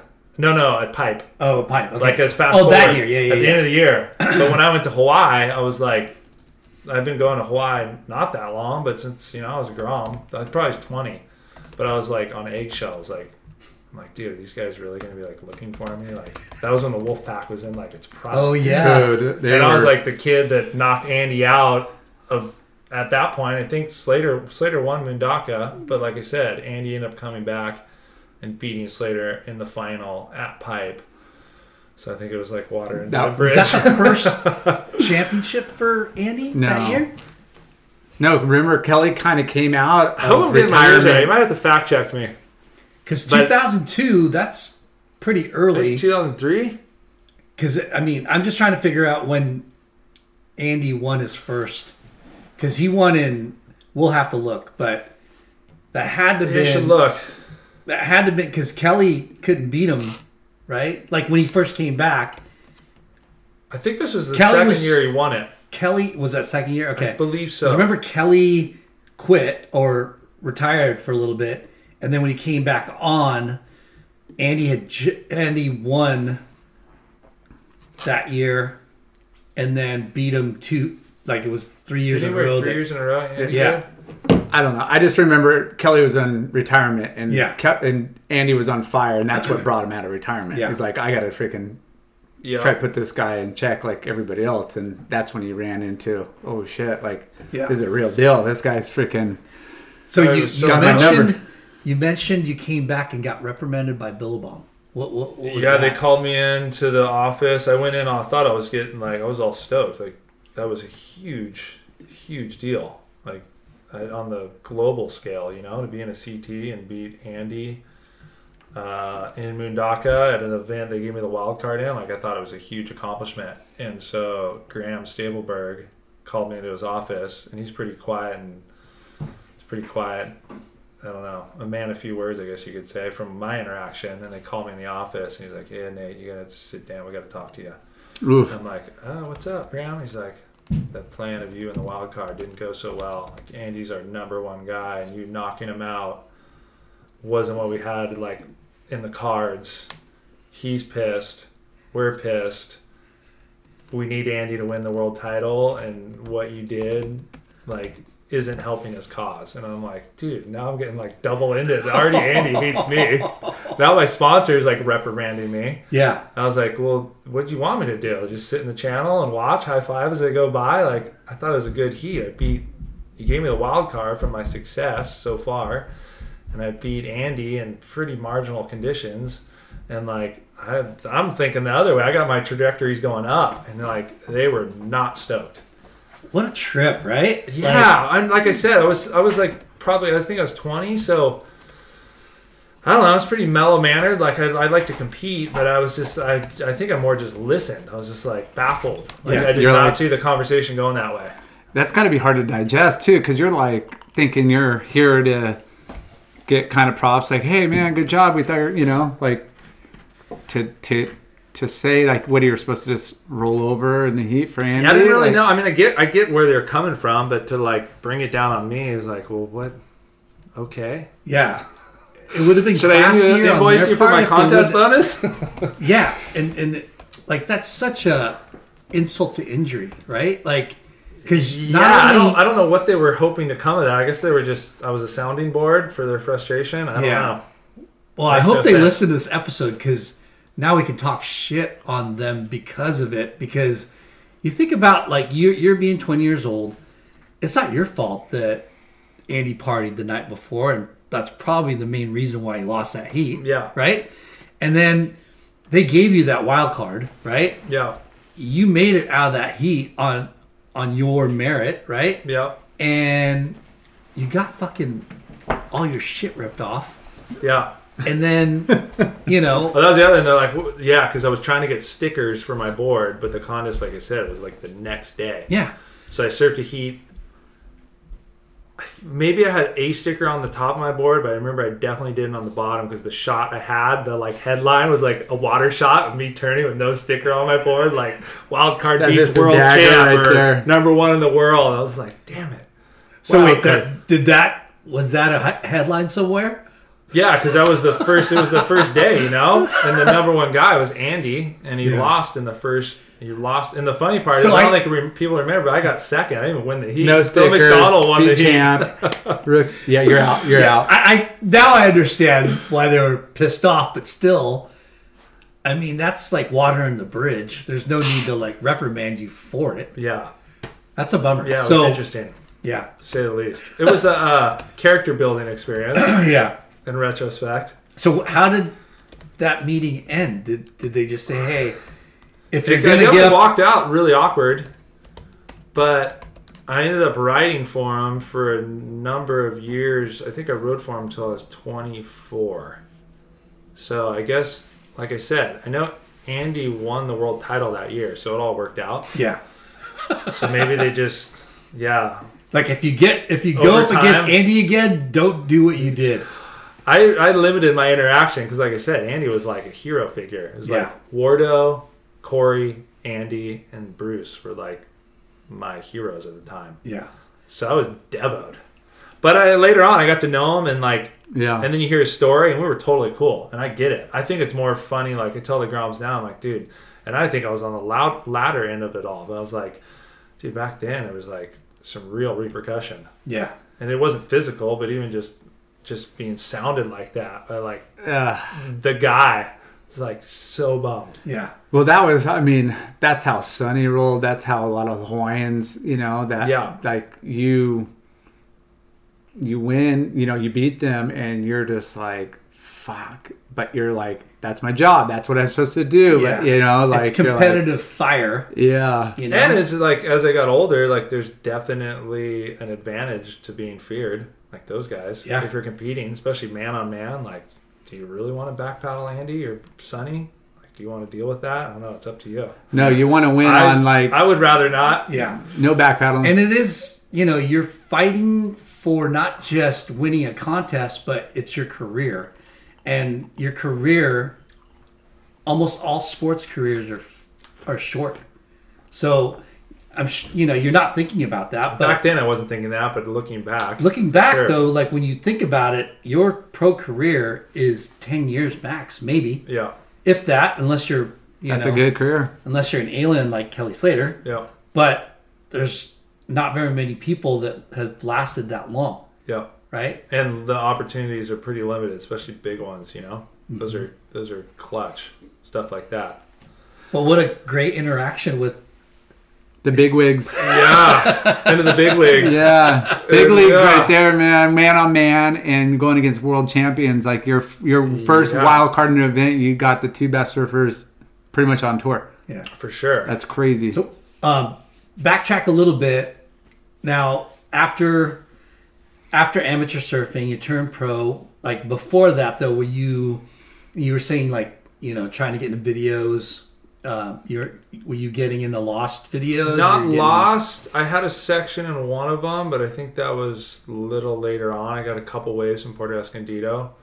That wasn't much because we went with that crew I was talking about. I went to Puerto Escondido and I graduated for like five weeks uh, down to Porto, and I got two or three waves from that trip in the uh, in the whatever the next lost video. I got three thousand closeouts and I made three waves. Porto's so sick. No, I'm just kidding. That was Yeah. like the spot. It was. We go down there quite a bit, but yeah, no. I mean, to get any good, you know, any waves in a video, Yeah. and you know, they got to be. There's a lot of competition. Like most of them are. Yeah, you're But gonna. remember Brian Meehan? He used to have a progression, Progression, videos. yeah. Those were like there. The the magazines were huge, and I started getting like spreads in the mag via Flame, and started getting some ads, and audio started doing ads, and started getting some Billabong ads, and it was all like snowballing in the right direction. Now, did you have coaches or managers or No, not till later. Joey Buran was a team manager at Billabong, and they would do like team workouts. Joey Buran A little was the bit. team manager at Billabong Or he was the like coach for Yeah. Billabong? Before it was really a, I don't know what his title would have been. He Kind wasn't more a of a team coach. manager, but he was Yeah. a coach. They'd run like team Workouts. Workouts. What a trip! That was about the extent of coaching. Sidebar: Joey Buran lives in Huntington, across the street from his. I haven't His seen him in years. Yeah, just they were doing a sample sale last weekend, and frickin' I look up and I. It's so funny because we used to live in that house, and the house looked familiar to me because you know how Joey dances in his videos. My and dad was just showing me recently that. right. I was- so I, I'm looking across the street and I go, wow, that, that, that garage looks familiar, you know, like in the back of my mind. And I'm talking to my other friend, and then all of a sudden this guy walks out of the house, and I look over, and I'm like, no way. It all clicked. I go, that's Joey Buran's house. And I walked over and I'm like, Joey, California kid. Yeah. You know, I'm like, blah, blah, blah, blah. So we're going to have him on the show pretty soon. I'm sure he's got some Yeah. good stuff. What a small world. yeah. Uh, Ian Ian Cairns coached me Kanga. that's when I finally like I did the QS for a long time. It was pretty lackluster, and he started coaching guys, and they all started getting results. So I hired him, which was like insanely expensive, but the results. I went from coaching. I did like a five day seminar with him, and I went to the Maldives, and then right afterwards was South Africa, and I made quarters in Maldives, quarters in South Africa, and I went from like 120th to like 20th or something. because something. they were like the big star events. Yeah, it was the primes back then. So But that was years later. I did the QS for a long time. trying to get on the CT. Yeah, this is probably four years later. Is finally when I when I and Kanga was like made a world of difference as far as competing and Mindset being- and yeah, having a plan and being aggressive and like just go go go go go. Like, Yeah. move the lineup, catch waves, don't sit, like push harder, do bigger turns. Like his whole game plan just clicked with me. And like I said, You needed from I think it cost me like I think he was like it was expensive, dude. Especially back then. I want to say it was either five hundred or a thousand bucks a day, and it was like a three-hour session in the morning, and I booked five in a row. Yeah, I think it was five hundred. It was twenty-five hundred bucks. I was like, "Geez, Louise!" And he had See- me paired up with like two other people. Like I was doing the math, like, dude, this guy's killing it. Yeah. but it it helped me tremendously, and the proof was in the pudding because Yeah. I went the next two the next two events back to back made the quarters and went from like no man's land to like in contention to qualify. So did did he bring out things that you never thought about? And Yeah, just the intensity, the structure, managing the variables that they're that are there that are going to be there no matter what, but at least having them work in your favor and having like a plan to move around the lineup and how to stay busy and yeah, he brought like his seminar was insane.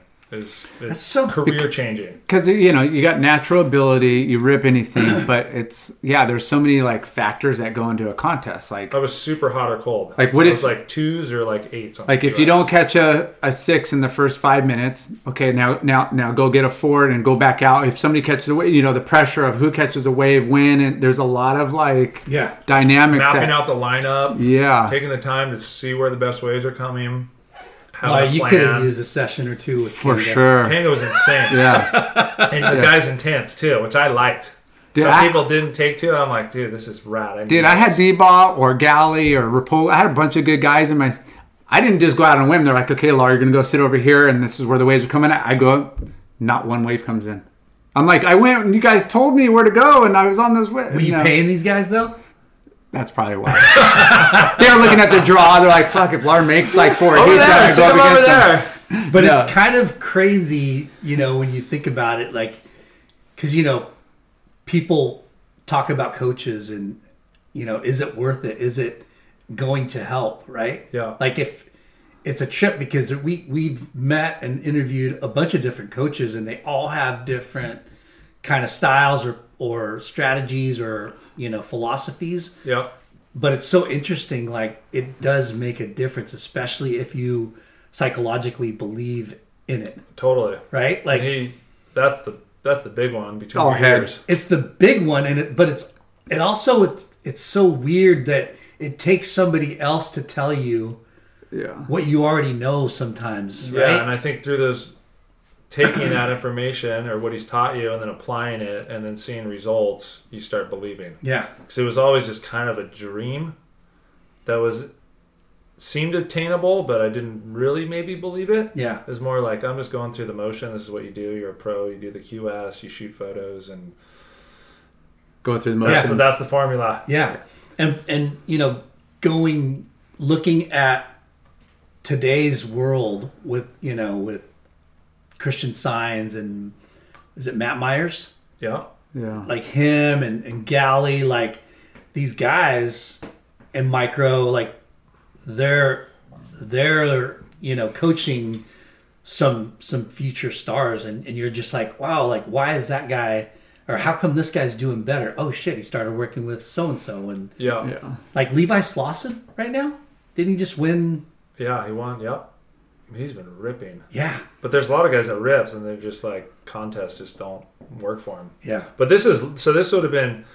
I think I qualif- The year I qualified was 2009. So I think 2002 or three is when I got the Mundaka wild card. So we're talking like years Yeah. on the QS.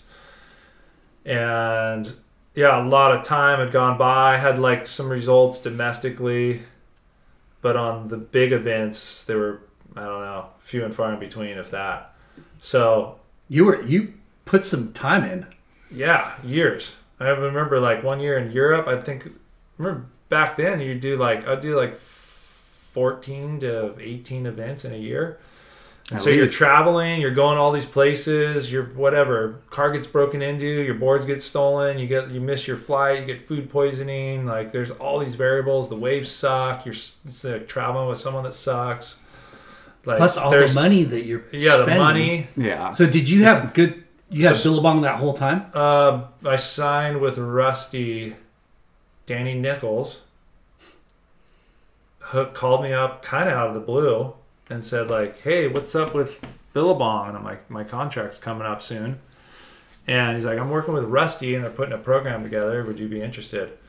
So I started serving for Rusty. Manchild called you Yeah. Crazy. So I started serving for Rusty. Uh, probably I think it was 24, and that was a big contract. Like I had an agent, Cersei Wallace. She put Yeah. together. Like she Yeah. did an insane job. Like I, it was crazy looking back because I had like all these different Incentives and different photo breakdowns. incentive. I had photo incentive package. If I got X amount of photos in a year, I got a bonus. I made the exposure meter. I got a bonus. I had video bonuses. I had contest bonuses. I had end of the year ranking bonuses. I had like all this like opportunity in this contract uh, that she like killed it for or with. but before Uh, that you didn't have a agent at all No, no. Losness started. Well, Losness is a really close friend, and uh, he she represented him, and I was talking to him about it, and she had done really well for him. Yeah. And so I met with her, and she started helping me out. Um, So I think what? the end of Billabong. So during those years of struggling on the QS, what made you valuable to sponsors? You remember, like regional guys were just big. Yeah, Like that was your that was like I That had was the your- Killer Dana package, who was or sponsorship, who was doing really well at the time. Remember, they're like the the board shorts superstore when like the internet Yeah. was first happening. yeah. So there was that. There was Because Surfline bought Killer Dana their online store, right? I think so. And it was called don't Lounge Why that? Blue Lounge or I something don't like know that. what happened there. Yeah. At some point, it, but at one point they were rocking. hmm I was getting photos, which is a big thing. I was getting advertisement, which was a big thing. The Billabong thing did good. Like I said, I started winning some contests, like on the lower level, and then the Rusty thing came about, and then they started running like full. Like I remember they did this one camp. Remember they did the campaign that had like six pages in a row of all Rusty. Yeah, yeah. They did one of them. It was all me. It was like six pages in a row. Like That was a model battle of the mar- marketing dollars back then. a Rem- photo Yeah. shot, a board shot, a like action photo. It was like, and then I remember Solomon wetsuits. Yeah, I wrote for Solomon wetsuits. They were doing ads with, um, So this is after Billabong. yeah, this was when Rusty happened. Still riding for audio. They were killing it.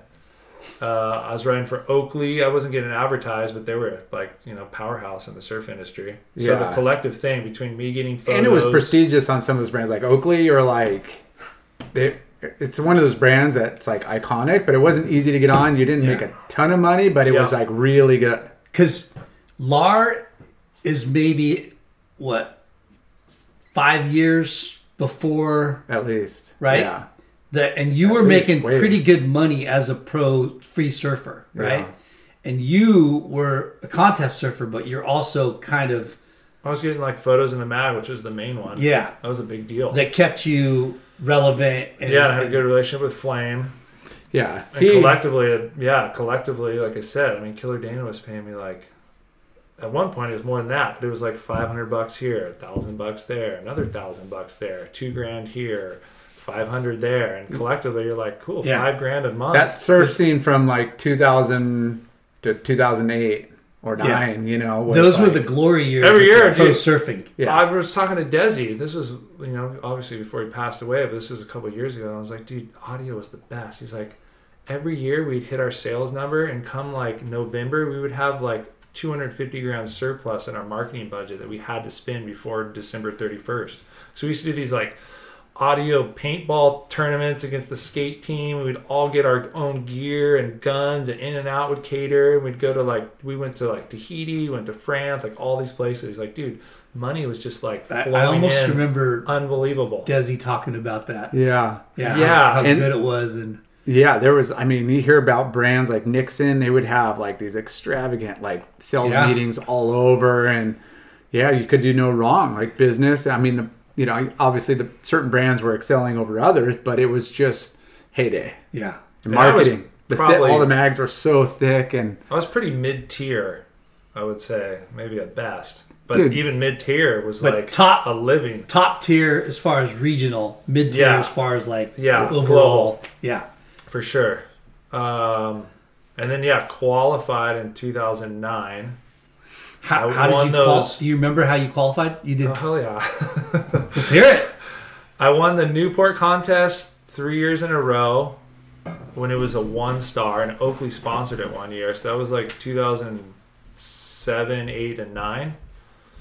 Um, I won. Remember they did that like Macy's trifecta thing? Yeah. I won that in there somewhere, which is pretty rad. I won it up in Santa Cruz, and Nathaniel Curran like had the score. He had to like get second in the final, and he fell on a wave at the end of the heat. That was like for sure the score, and he got third, I think, and so he didn't get second or first. I won that trifecta, which was like ten grand.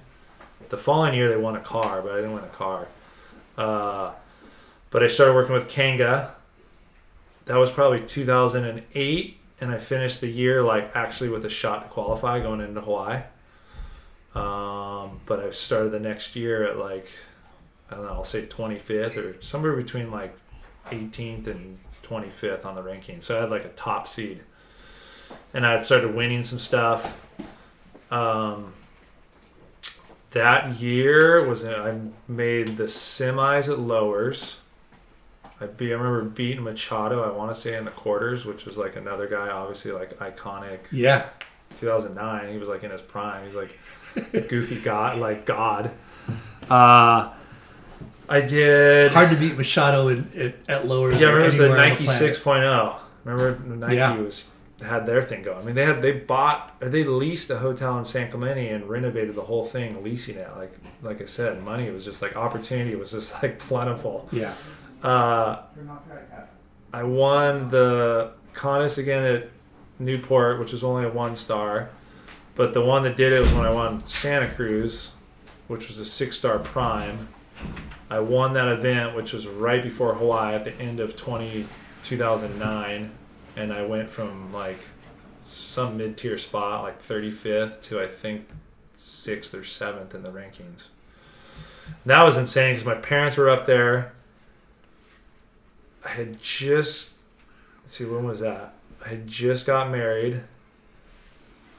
I went up there, won the event.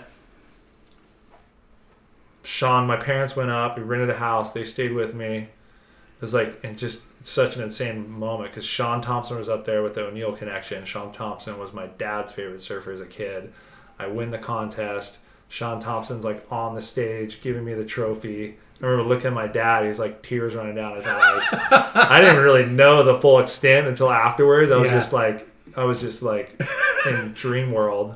But I won the contest. Like I said, I jumped way up in the rankings. There was back then there was an event in the Canaries at the same time. Like there was a Euro leg, and the Canaries one was the last event. So the Gudangs, who I traveled with a lot in those years, the Gudauskas brothers and Austin Ware, they were the Gudangs were at the Canary event. Uh, When Santa Cruz was going on, I won Santa Cruz, went to like top ten, and then I went to Hawaii and I made the quarters in Haleiwa. And after that, they emailed me like saying you qualified, and then Pat qualified, Tanner qualified, and then Greg won the Eddie Aikau, and I qualified.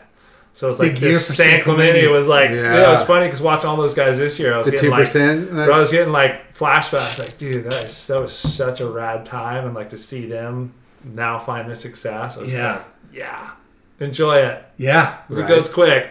Dude, for sure. You milk it. Yeah, thi- I mean, you, there's a lot of good star events. Like there was money, like I said, in Yeah. those. What was the top QS? Was it 20 12? grand. No, no, no. Like Money-wise? uh, pl- p- uh, players that came from the prime into the CT. Was Uh, it 12, That year 16, was 15. 15? I think it was the last year they did 15. Yeah. Because the year I made it is the year they did the mid year cut for the first time. And I got axed after Wait, they did the mid-year cut the the year you qualified. My, yeah, my rookie year. oh, It was fuck. brutal. How many events did you get to surf? Three or six? S- five or six. It was Snapper, Bells, Brazil, J-Bay, Chopu. So five. Yeah, but they were like it was it was ones, it was Yeah. fucked. It was like the they knew it was happening, so the they were like the j- scoring was evident. They were like pushing the top tier guys. I ended up finishing eighth on the QS, so it was the top fifteen, so I was kind of in the middle. But like any of the top ranking guys, like I remember Snapper, like I had a really good heat against Kai Otton in the man on man, and like I everyone's like, dude, you should have won that heat, no Mm. worries. And I think I lost by like quite a bit because Kai they were like juicing the top seed guys to keep them on for the cut. And I think of all the rookies, only like of fifteen of them, I think only a couple made the cut. Like everyone, like That's so you crazy. could do no right. That it was sucks. impossible to try to make it. I know Pat made it and Simpo made it. That might have been it. Simpo qualified that year too. His first time, I think maybe it was the year before. He was definitely on tour. Yeah. Uh, but yeah, then I got freaking. Then I fell off the mid-year cut, which was even more salt in the wounds because it was it was Chopu, which is I don't know if you want to go into it, but I, I had like the sickest wave against Ace Buchan, and I was coming out of the barrel, and I like made like four sections, and I like soul arch like go to claim it, and the thing accidentally head, and I fall, and I lose the heat. It was like a ten. Slater's like, he probably would have had it. That was a ten. Oh Like, no! I lost the heat, and I had to make that heat to make the cut, and I got Yeah, lipped in the head. lipped in that. so you'll never see me slosh in a barrel again. I'll just keep it high and tight. But you so I would got have gotten a ten, but you showboated and got like right at the end, humbled. and I think I went a little low in my soul arch plan, and I like hit me, and I fell back, and like my board shot out. and that was the And dagger that was it. it. Well, was I it. mean, that wave, you know, towards the end, it does some weird bends and like it's not easy. It was earlier in the heat too, and it ended up being a good heat. I think I had like he had like a high seven. I had I think I had like a low eight and a high six, and he had like two high sevens. He just like barely beat me Ugh, because it was the Well, the wave's good too. third round. I mean, It was like six foot and perfect. Yeah, it was like it was insane. It was late afternoons. It was all golden. Like it was so sick. Like good chopu. it was not. It was good in memory, but at the time it was like devastating. I, I literally cried on the boat ride back to the place. I Oh was, like, man! So devoed. Ugh. And you were riding for Rusty at the time still? Rusty, yeah. Because like, you know, going back and talking about not making it on tour, your your goal in your professional career is to make it onto the CT, Yeah. right? And you go through all this fucking. And it was like six years on the QS. yeah, six years Which on the is QS. full time. Which I had multiple moments of like quitting. Like, dude, I, I remember in Europe. I was gonna say it was like six events in a row, and I lost first round every event, all six weeks, from like England to France to Portugal to Spain, first round the entire time. I was like, "F this, dude." I called my dad at home, and he was like, "Well, just come home and we'll sort it out." But I remember like, "I'm done, done." So gnarly. Yeah. and this is probably like year four, so I persevered another two years and then qualified. because you know when, when we we talk about this a lot it's like professional sports right? When you're a professional athlete there's thousands upon thousands of professional athletes Trying for you the same goal. and, Same and surfing like you know basketball football whatever those are teams and there's only a certain amount of people on each team. And surfing is individual tennis is individual golf is individual. But if you look at the the playing field of surfers that are on the world stage right Yeah. it's a very small amount and Every sport, it's a very small amount. it, it's every sport, but surfing in general is even smaller, mm-hmm. right? And globally, and there's X Yeah. amount of spots. and, and there's when you think about like talent, right? Yeah, Talent can only get you so far. yeah. It's like mentally and just Or physically. you gotta be super freak. you you you have to be a but then sometimes you don't have to be a super freak you just have to have the right mindset Yeah, right and there's Like, always those guys. I mean, like Shea Lopez surfed great, but that guy was like a competitive wizard or Wizard. Kai Otton or Yeah. There's a lot of them. Uh, Bede Durbridge. Yeah. the guy's a pipe master. I would have never. I mean, he was doing the QS when I was, and I didn't even really know of him back then. It was like Yeah. this rogue guy. it's a trip like what are the combinations to to make it successfully on the world tour yeah, and what's that combination that makes you stay on the world tour yeah. you know what i mean Yeah. because it's fucking hard Or Well, our Jake surf- Patterson, or like yeah, there's guy Kieran Perrow, Perrow like they're Yeah.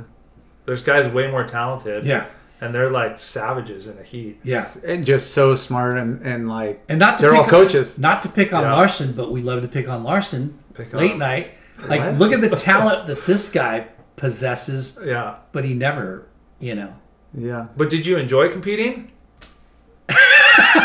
Just say no, just as an out, or did you? Did No, you? I did. I, I did. I liked competing for sure. But what was frustrating was in the '90s, there was only a handful. There was no primes. There was a five five stars. It was Yeah. one through five, Yeah, and the five stars were in the shittiest spots on the planet, Hmm. Recife or somewhere. You know, freaking Haku Beach or some. You know, so, somewhere not. I mean, Junky. junky. Yeah.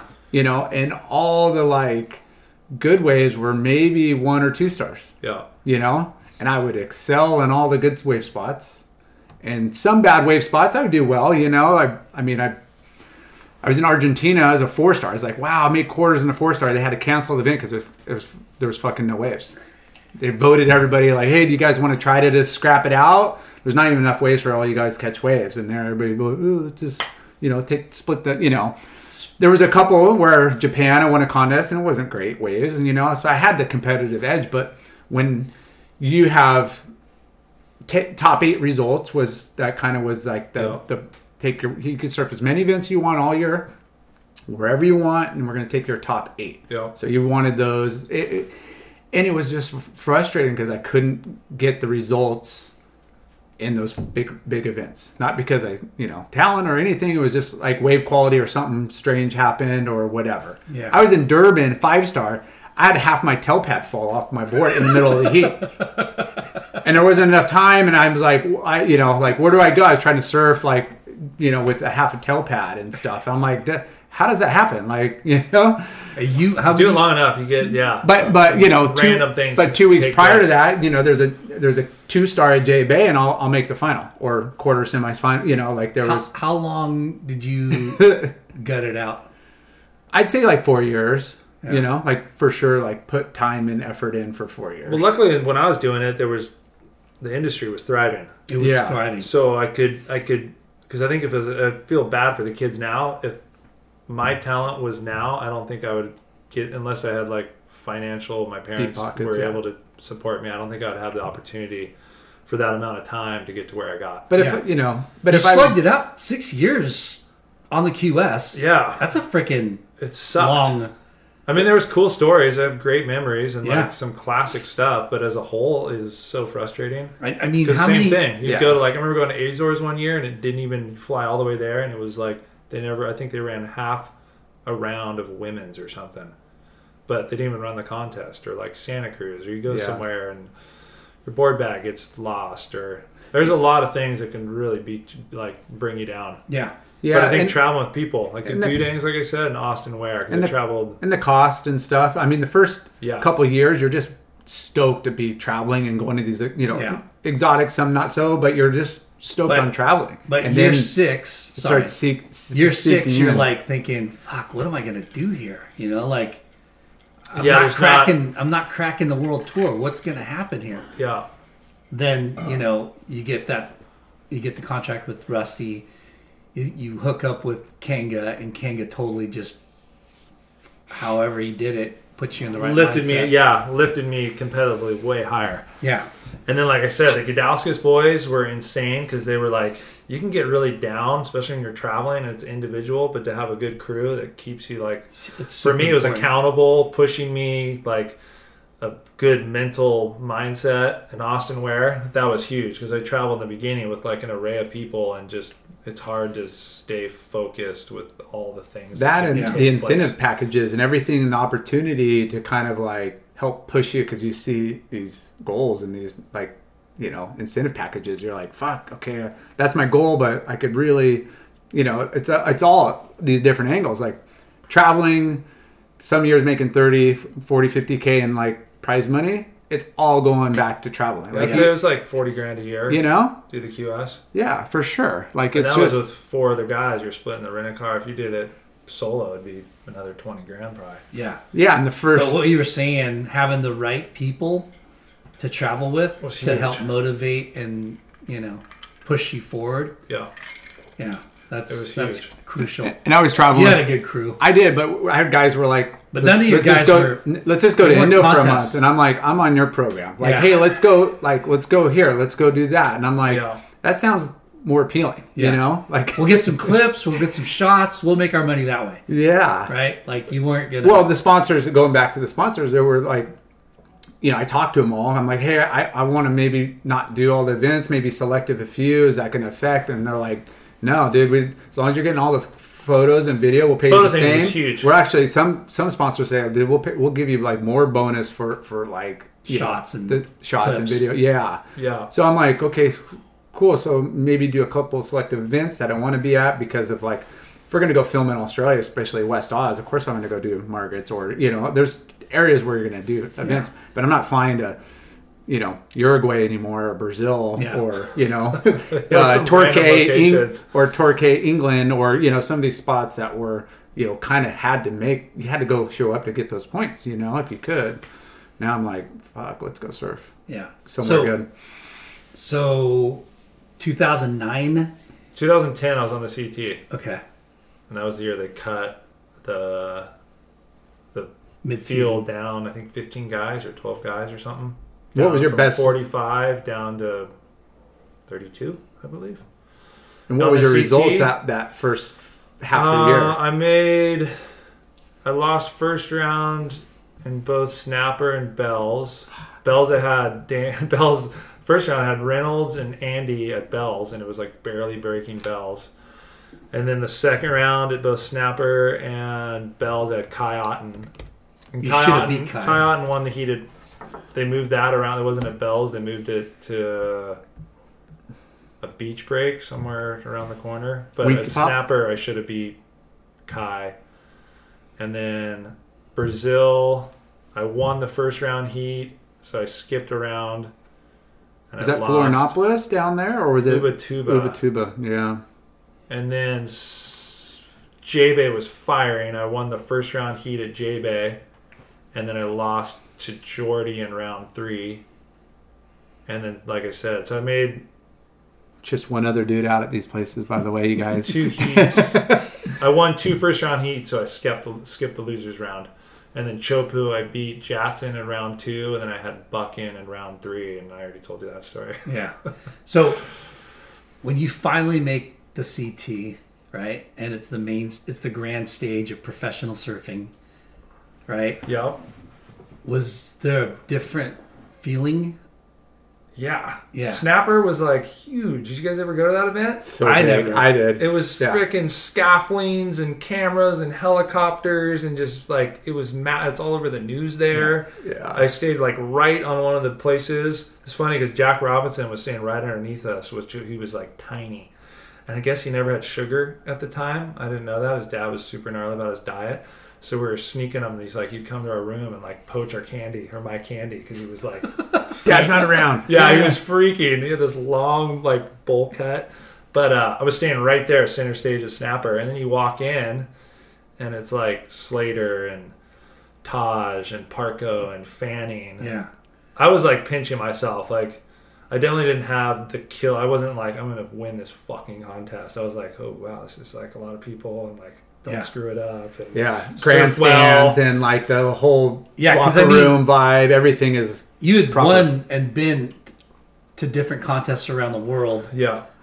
and they all on that scale. they're all stepping stones to Yeah. this. It's like the it's like playing the minor leagues and now you're on the big league field, Yeah. and you're like, oh wow, this is like another. Eyes, the Yeah. tension, the freaking. But I liked it, but it, it was definitely a learning curve. And being Yeah. you only got five events with the bunk judging that were already down scoring you, it was yeah, it was. And then they had this whole this, and I play. I definitely like read into it too much, but they were almost condescending on the rookies, like, oh, these guys don't bel- belong here, and like make the tour better with the top tier guys. And so when I lost, I just like. Oh, the Bobby Martinez, uh, you know, tennis tour freaking Yeah. comments. Yeah, that was all during that. Like we had a meeting in France where I was like, they had a WSL meeting, and they had all the rookies, and they were talking about everything. I remember like Slater was like, he was very, he was very gung ho for the cut, and I was like, dude, it's fucked. Like you get five events. There are all these new spots. Like you should have a year. It's like such a high level of surfing. You should Yeah. be able to evolve. Like most of the stars today wouldn't make the cut if they did it when they were rookies. Like there's a learning curve. You should have like this is this sucks. Yeah. It's horrible. I get what they're doing it, but for the rookies, it wasn't really known, and they just applied it. It's And, fucked. and the That's why they abandoned it for all. You know, they went Yeah. back to the It regular. was too yeah. There, it was too limited in opportunities on a like such a high level of competition. But then the, the the the surf spots, you know, it's sometimes doesn't play to your strengths. Or certain, you know, Totally, I you get know, why they did it. But like you, you know, like it takes, like you said, a full year to kind of settle in and deal with all of that surrounding going on. But Yeah. the waves themselves, like, you know, hey, there's guys that rip the bag at beach breaks better than charging big barreling less or you know, vice versa right Yep. you want to like at least give them opportunity in all conditions versus Yeah. just like a handful of waves and then be like, well, maybe the second half would have been the better half to be in. you know? Totally. But it's funny now being I'm 42, looking back. It's like I was so devastated, and I never really, I think, recovered from getting cut. Like a couple years later, I almost requalified, I think twice, and I never did. But I think for me, like I said, I was just newly married, and like to find success and be in that lifestyle and be thriving or winning or the whole scene of on the CT. I think I think for me personally, if that would have gone that route, I think my personal life would have crumbled because you're gone so much. My wife had a career; she was going to school. She wasn't traveling with me. It's just like Okay. to maintain the relationships that matter and live in that world. I don't think I would have done it. I would have Yeah. been in a different place, almost guarantee it. Yeah. Things happen for a reason. Looking back, I'm like, wow, it's pretty rad because at the time it was like my whole life fell apart. Yeah. Yeah. Well, Career you- wise, You're working towards that goal all your life. Yeah. I mean, you know, you're and back then the dream tour was like this thing that was It like was a and dream tour. part of it. yeah, But- but I made the dream. yeah. But if you're if you could like rewrite it, you're like, dude, you're doing this traveling the world. You'd want to have your wife with you everywhere, but you can't afford it. She's got her own career, and it's like you, you know, got all these things where it's like, you know, there's some, you know, guys that could afford to bring their whole family and their kids, and they're Yeah. able, you know, to, to afford and, and do it right. But like, it's really tough for those kind of like, you know, younger or guys not making the money. And There's just like, a lot of temptation. well, that for and sure. at that age, I was like, dude, I was not. I didn't. I guess I didn't have that. Un, I wouldn't say under control, but if you're around that all the time, yeah. almost guaranteed. But if I would have at that age, something would have happened. Oh, you're, you're American. Oh, I love your. and I would have fucked it all up. Yeah. And then now, you know, I wouldn't be where I'm at now, which I wouldn't change anything about that. But it's funny looking back, like, wow, you know what? God works in mysterious ways. Yeah. Like that was actually a blessing because look where I'm at now. Yeah. And, and had I got a different route and I would have been super successful, For sure. It would, I can almost guarantee I'd be in a different place. so not not as good, so guarantee. 2009 didn't make the mid-year cut, Yeah. fell off tour. Yeah. Then what happened? Um, I had made the final at the Volcom event in 2011. Hawaii? in Hawaii at Pipe, which was insane. And the funny part was my contract with Rusty was ending, and they called me right before the event. Like it was in February, and for some reason we are still trying to get it like everything negotiated and sign the dotted line. And they called me and said, "Hey, we're like, what we thought was going to happen isn't going to happen. So we're like, it's not. We're not going to move forward into this year." And that was like I think I got the actual call during the event at Volcom. And then I ended up making the final, which to me was like the highlight of my career, just pipe and all that it means, and the heaviness of the wave and the locals and just all the like it's such a challenging spot. And that was before priority. So I had like there's four man heats, no priority. It was the Volcom event, so I think there's even more Hawaiians than Oh, like dude, the draw there is gnarlier uh, than the almost CT, you know, CT because of for sure. all the locals. And that was funny because the semi, I had had Bruce for sure in the semi. It was Bruce. I want to say Jamie O'Brien and someone else gnarly. This is this 2010 or 11 or? This is eleven. okay. So 2010. I don't even remember that. was the freaking dark days. I just demoed over not making the CT, and I I mean I did all right in some contests, but uh, nothing of brings up any memories. But made the final at Volcom. The semi, no priority.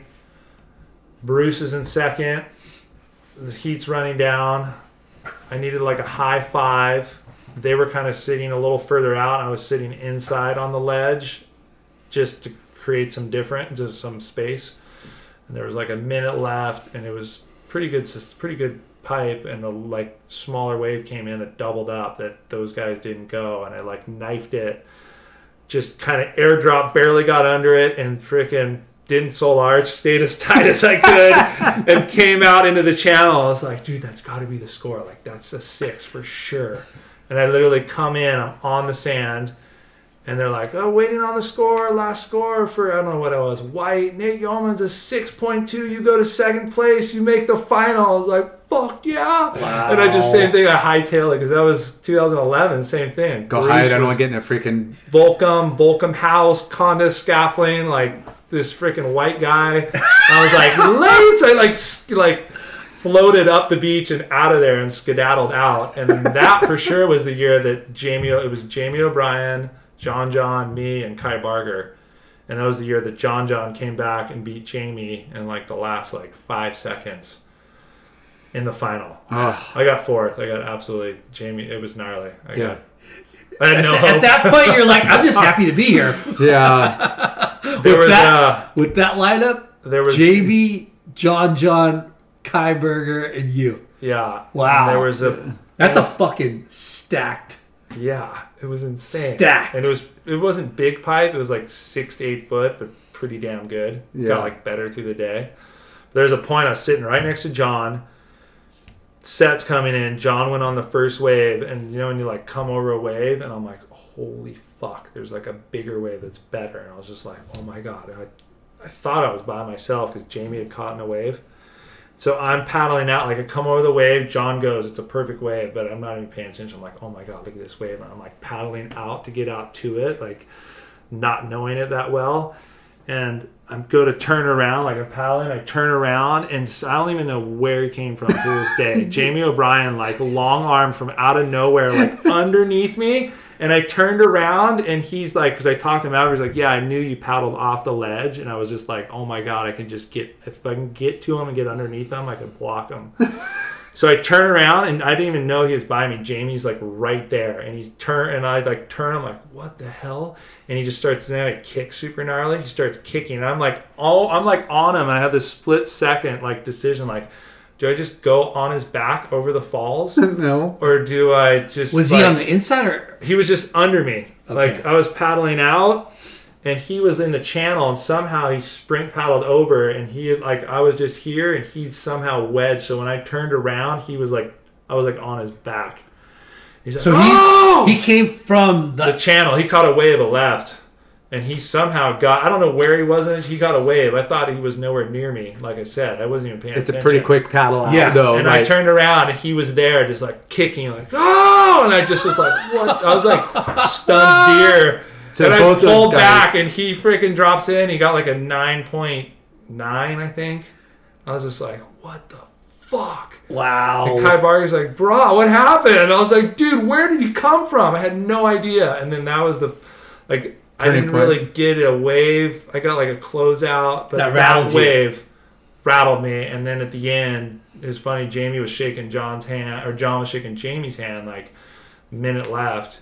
And then that's when John sprint paddled over to like Ains, or no, over to like the channel and caught that rogue wave and beat Jamie. And like, I think the heat ended. I think it was like 10 seconds left or something. Good job, bro. You won. Oh wait, look at this little one. Later. Kelly Slater. But I was out there. I wasn't a part of it besides Jamie manhandling me. But But, I was in the final. But just to, like as many Huge. heats you had to go through with just four dudes out there is just like I mean there's waves where you're like I just want to make this heat not for the points not for the money just to sit out here and catch more waves. Yeah. Like, Uh, that's my highlight of my career in my mind. yeah. It's just to make pipe and being a kid from San Clemente that you know surfing Riviera and pipe is like this. Just you're in awe of the place, and then to make the final in that environment and that structure, I was just like, it was insane. Yeah. Yeah. well, when, not when we many talk do. about when we talk to people about their progression into like you know bigger waves, and Hawaii is the epicenter of you know big wave surfing, contest big wave surfing, Yeah. and to think how gnarly pipe is, you know, we didn't even talk about how how you acclimated or or you know what I mean? Yeah. Like you you went to Hawaii every winter, Yep. but you know, we not everybody knows, but like you got to put in your time For sure. pipe, like to earn your just like trying to earn your And spot was the on- Wild West at then. lowers or, or wherever else. Yeah. That was- place is even more Up to that point, there was like, like I said, the Volcom House and the Wolf Pack, and I mean that was like that scene was huge. Yeah. You're not getting No, any good Yeah. waves for I the wasn't most even part. on the pecking order. I was No. like somewhere down over here. I wasn't even in that in that like crew or uh, yeah, like I said. And, and there'd be there'd be days you think you're killing like okay I'm gonna paddle out at dark like and at least maybe I could get a couple and you paddle out and there's fucking 40 dudes out and you're like oh fuck Yeah. you guys are all trying to do this thing And I knew a lot of the guys, but yeah, Yeah. it wasn't like yeah. So that was insane. Yeah, it's not like you can train there, you know, like like a regular sport. You can't train at at these Yeah. places like a regular sport. You know what I mean?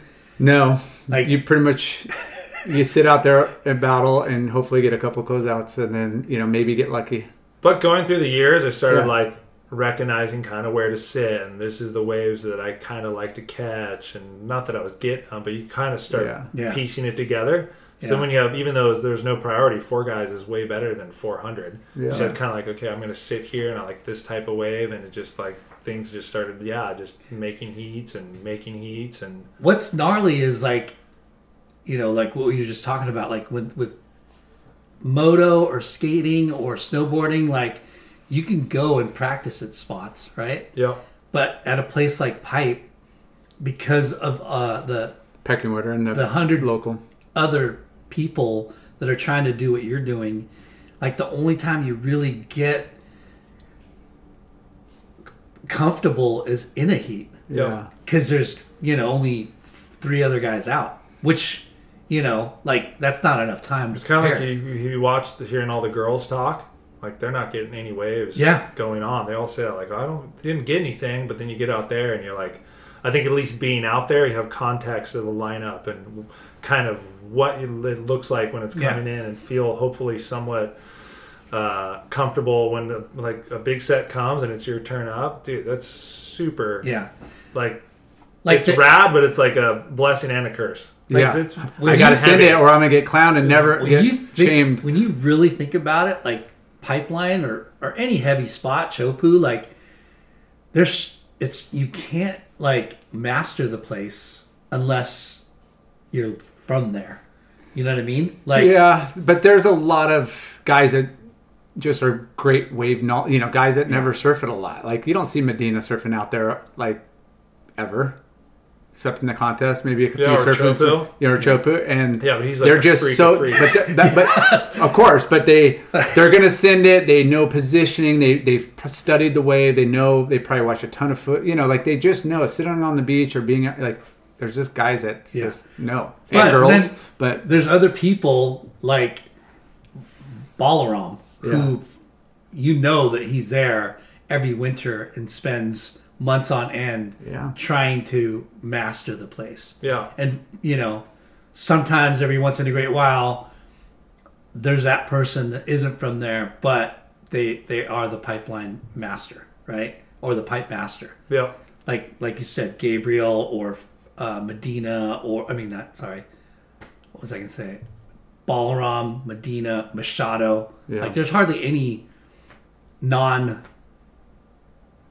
what are you Hold talking? on. Local. Yeah, yeah, non locals that, you know, can can do it. yeah, but I mean, there's guys are packing big barrels like all over the planet all the time. These guys, Yeah. are, you know, so it's not like you know they're not used to that kind of environment. It's just yeah, putting the time. In I'm in. excited to see the new crew, especially down Oh. my way, like between Cade and Cole and Crosby. Some like yeah, strong big dudes that I Yeah. think your self belief really comes through in a spot like that. Yeah. Because if you really believe you can do it and you actually genuinely believe that, I think you can shine. But if you have any self doubt or self conscious or unsure, you'll look like a pansy. Yeah. yeah. Because it's freaking, it's super intimidating. So you said that was the apex of your professional careers making that final, Yeah. right? So then what happened after that? Um, got close. You said another Yeah, well, 2015. So I like surfed for Body Glove for a while, just Body Glove wetsuits. I went back to Lost Surfboards after the Rusty thing. Um, Oakley was going clothing and everything. no, just glasses up till somewhere in there, and I kind of like pieced together some sponsorships that still allowed me to do it, and I was still doing pretty well in the contest, um, or enough to pay for the cost of it, and it was still 2014. There were still magazines, there was still like opportunity, but then 2014 they did the O'Neill sponsorship thing, which I had got invited for, but I didn't do because I was writing for Body Glove and they were paying me really well for a wetsuit brand. Uh, but 2015 they did it again.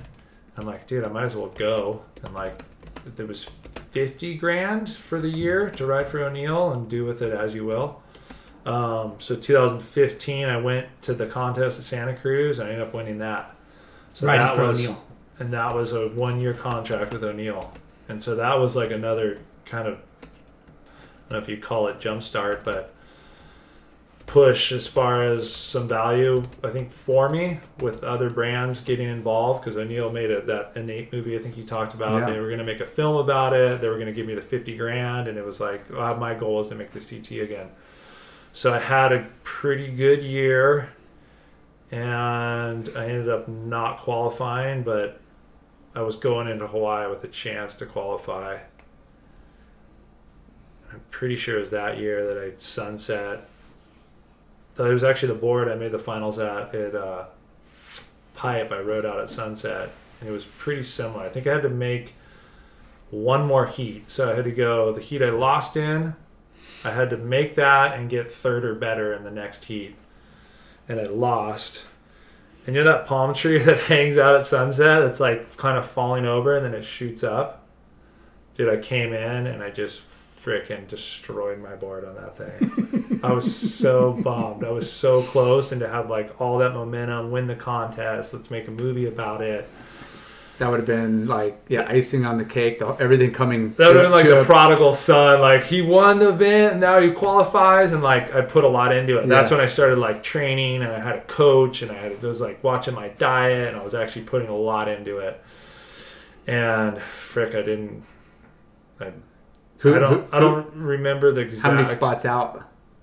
Uh, it was like I don't know. It must have been pretty damn close. Yeah. Because they just needed to make like a heat half or something. Ah, so brutal. You hear about that a lot. It Yeah. happens like Dude, it happens a lot. It like every year. you know, Every You know? year. Every year, somebody, and it's yeah. And at, at this point, you're like, what? Married. What am I going to do? Yeah, I had Kids. yeah, I had kids. Um, yeah, I had like I was a family man. I was the provider of the family, and that was like, dude, I won the event, and like, oh my god, like things are coming together. Like this is like, I had enough results. Somewhere in there, was it that year? I think it was the year before. I got I made the finals in the Azores, which was a prime against CJ, and I gave CJ a wave on like I thought was a stupid closeout, and he did this like misto big air and got like a nine. I was kicking his ass in the final. I think he needed like an eight five. He got a nine, and he won the contest. I think that was a year prior. But anyways, to win the event and have this opportunity and like the whole context of it all, and to just come up short, it was like, yeah, that was fucked. And then on top of it, have the, my wife and kids and like, dude, this maybe like. And at that point, I really believed I was supposed to be on the CT, and I was surfing really well, and I had my boards dialed in. I had like this. Seemed like everything was there for it to be successful Yeah, competitively. You you've learned and you made adjustments and Yeah. you've and done everything that you're supposed to be doing, and it just was right there. Yeah. You know. And So that's from- when you look, you reflect now. Yeah. The time, it's devastating. It's like the Yeah. worst thing ever. And in hindsight, now you look back and you're like, you know what? It was meant to be. And you know, Yeah. it's I'm here now, and I'm, I feel like I'm I mean, you're lucky place, you got the first opportunity. You're really lucky you got almost Probably had like three or something. Yeah. yeah. Yeah.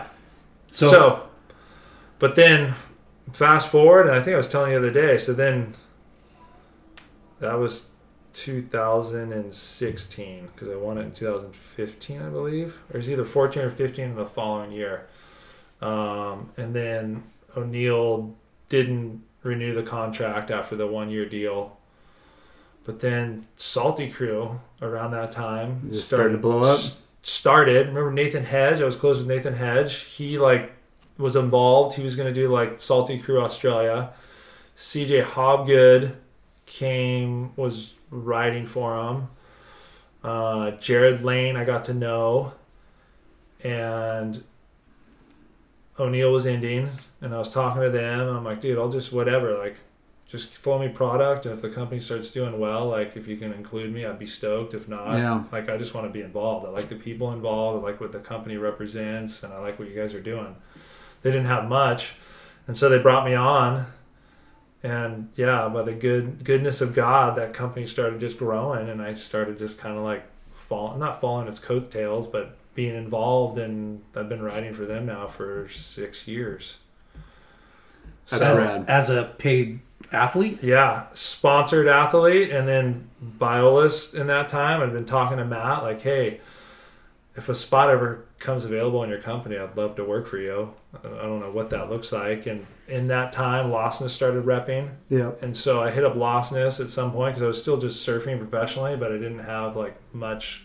I was getting paid, I had support, but it, it wasn't enough, and it, I knew it was going to end at some point. So I hit up Losness, like, can I just cruise with you maybe once a week for I don't know a month or two and see what sales repping's about? And so I cruised with him. I'm like, this is pretty cool. Like, you go to the stores and you got to hit numbers, and it's competitive, and if you do well, you get you know, Yeah. it's profitable and you get rewarded. This competitor over here, yeah, I was like, just this like is that. cool. So uh, I was in Biolos's ear, and it's Paul was his old rep, and he put in his two week notice to start Chili over here. And Matt somewhat called me out of the blue and was like, "You ready to go to work?" I'm like, uh, "Yeah." Well, what do you mean? He's like, "I need a rep. I need a rep Friday.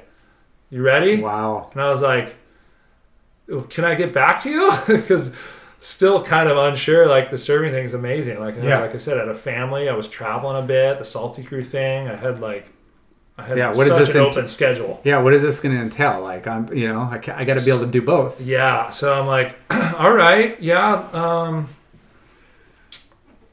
can we meet up or can I get back to you? And he's like, that's when he told me. He's like, yeah, I need a rep by. I think this was like Wednesday. He's like, I need a rep by the following Friday. So I had like seven days or something, ten days.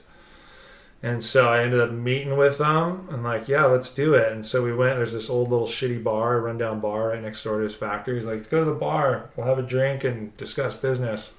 So I'm like, yeah, let's do it. I So really didn't can have. I, can I interject real quick? So did you call like Losness and go, hey, I called Losness, yeah, like this? I just got offered Mayhem or Lost. Yeah. What should I do? yeah. And He's I, like, you should fucking take it. I talked to my wife. She's like, this is pretty rad. You've been It was asking them boards only. it." just boards. Yeah. Yeah. Yep. And r- take it back. Lost Salty Crew. Sorry, Salty Crew hadn't happened yet.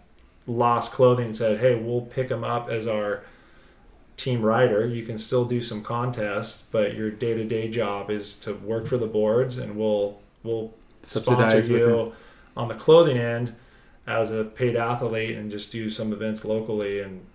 Like represent the band, the clothing brand. I'm Yeah. like, okay, this is pretty rad. So you're Uh, double dipping, team totally rider and dipping. sales rep. Rick Petrie. Rick Yeah. Petrie? He was at Lost Clothing. Yeah. He's the one that that InNate premiere we did at O'Neill was down in San Clemente and the place was packed house. And I remember him being there. And he's like, I've never seen this many people for some like a certain person's movie premiere. So when that thing opened, I think he's like, dude, let's let's like jump in. He can work for Matt. He can ride for us. Uh, and so Because he that was at Rip Curl and then Lost, Yeah, right? went to Lost. Okay. Uh, and so I'm like, yeah, let's do it. I'm in. So Matt's like, we'll do a shot of tequila and freaking Shake hands. go Yeah. get it done. I'm putting a lot. I'm putting a lot of trust in you. Like, make sure you fucking run my business. And Well, you've been riding the, well. riding the boards for on and off your whole career, and Yeah. you Yeah. know you know what kind of powerhouse that brand is and how Yeah. good it is. It was a hard decision, but it was. I made the smart decision yeah. for sure. And I remember the first day I used to fucking hate driving in traffic. That was like my biggest pet peeve. But now you got the late night and- with Chalky podcast, so you're Yeah. like, I don't even care. I don't even want to roll home right now. but Matt, I said, yeah, let's do it. Matt went to Costa Rica. It's funny. I found this email recently in my drafts because I did like the first day I met Paul in LA, and I, he took me like I literally did one day with Paul. I did ET, Rider Shack, and ZJ's, but I had to meet him up there at like eight thirty on like a Friday, and I was like, and this is pre-COVID, so the traffic was horrendous. Nate, L.A. Tuesday, Wednesday, Thursday. That's it. No Mondays or Fridays. I was like, at the end of the day, I'm like, if this is the job, this is fucked. so I just sat in traffic all day. I went to like three accounts, which is like two hours of shops and like seven to eight hours of traffic. it's so And gnarly. I was like, dude, I don't know if I can do this. So I put together an email. I'm like, I'm just going to send it and put it in my drafts until Matt gets back from Costa Rica. it's just sat there. Wait, you you almost quit. You I was like, yeah, I was like, this is fucked. Like uh, traffic all day. Like this is not, Not- what I thought it was. Because Losness just did Orange County, so I'm like, oh, this is rad. I Had to go up there, and I was like, no way. This is so you what do was your once a week. territory? Uh, originally, it was supposed to be Santa Cruz to San Diego. So the whole Originally California Santa co- Cruz to San Diego. Yeah. Dang. All of California, pretty much. all of California, okay. and That's a lot of. I didn't. Besides going with Losness, I mean, I graduated high school and I'm pretty good with numbers. But besides going with Losness, I didn't really know anything.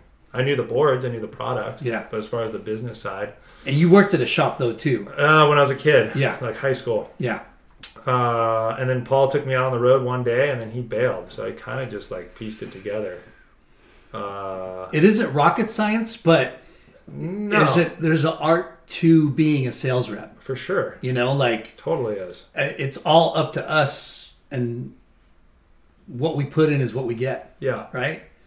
Like you have to be self motivated. You have to stay it's true cool. to You're your on your own all that schedule, stuff. but it is on you to perform. Yeah. So And- so the first day you almost quit. You wrote up I a was draft. going to. If if he wouldn't have been in Costa Rica, I probably I would have sent him the email. But I was like, you know what? He's on a trip. He was Don't on vacation. yeah. I don't want to like. He just gave me this job, quote unquote, dream job that I realized I didn't think was as rad as I Yeah. thought it was. Yeah. And I think that was the worst part, just because of the amount of traffic you have to freaking deal with. The first day, I was like, no way. So So- I got to do this all the way to Santa Cruz. Okay, so you you had that shocker, right? Yeah. You had an epiphany of like, fuck, maybe this isn't for me.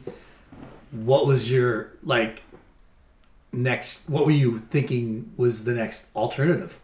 I didn't really have one. I was just like, this this traffic thing is like not doable. Yeah, I was like, but as Did time you did you went talk to your on- wife about it? Yeah, I talked to my wife. She was one of the ones who's like, you probably shouldn't send that email. Like he's on vacation. It's like a pretty heavy email when he Yeah. just offered you this job and you're day one. You're day yeah. one. You're out. Because the job does on from the outside, and it is fucking an amazing job, but nobody tells you. It's like having a kid. Like, oh, kids are awesome, but they never tell you like the sleepless nights and the changing and the diaper and the burp. You know, like all the other stuff Yeah. that goes with it. But the highlights outweigh the the low points, Well, which was is like- traffic and stuff. To me, I was like, okay, I left at like six thirty in the morning, and I got home at eight at night, and I went to three accounts.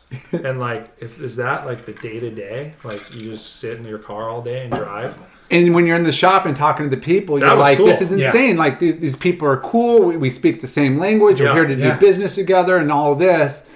And you're like, "Fuck yeah!" The traffic and all of that. That's like, and then there's computer work and Yep. order entry on top of that. Yeah. So now you're like, "Wow, this is a Which really I didn't even really know. We were still writing back then. We were writing like I had to Triplicates? write on an order card. Like yeah."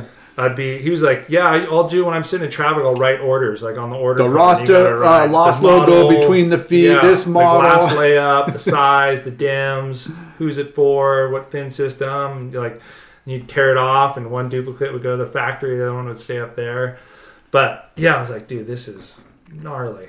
But as a couple, two or three weeks in, I'm like, oh, and you know what? That was probably like the worst way to start, just because Probably of the the best way to start too. because of the commute, you know. Yeah. But I was like, it's actually pretty cool. Yeah. And like what I get to do and where I get to go and who I'm Yeah. dealing with and Matt's boards are incredible and I know the product really well and like yeah I had Yeah. to learn stuff but I was like oh this this is I'm glad I wasn't uh, irrational in my first day Yeah. judgment of the job and that's what's cool is you know here you are a great you know surfer and you're with a great brand and you're able to like talk to people about boards and techs and different models, you know it.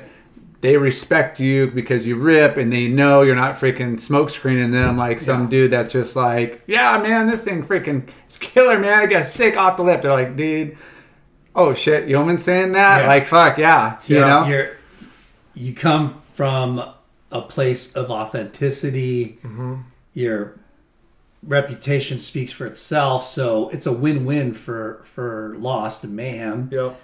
um, and for you like realizing the traffic part it's the hardest part of the job and when you say that Scheduling. out loud the, it's the hardest part of the job traffic Pretty you're like i mean come on But sign I've been, I've been.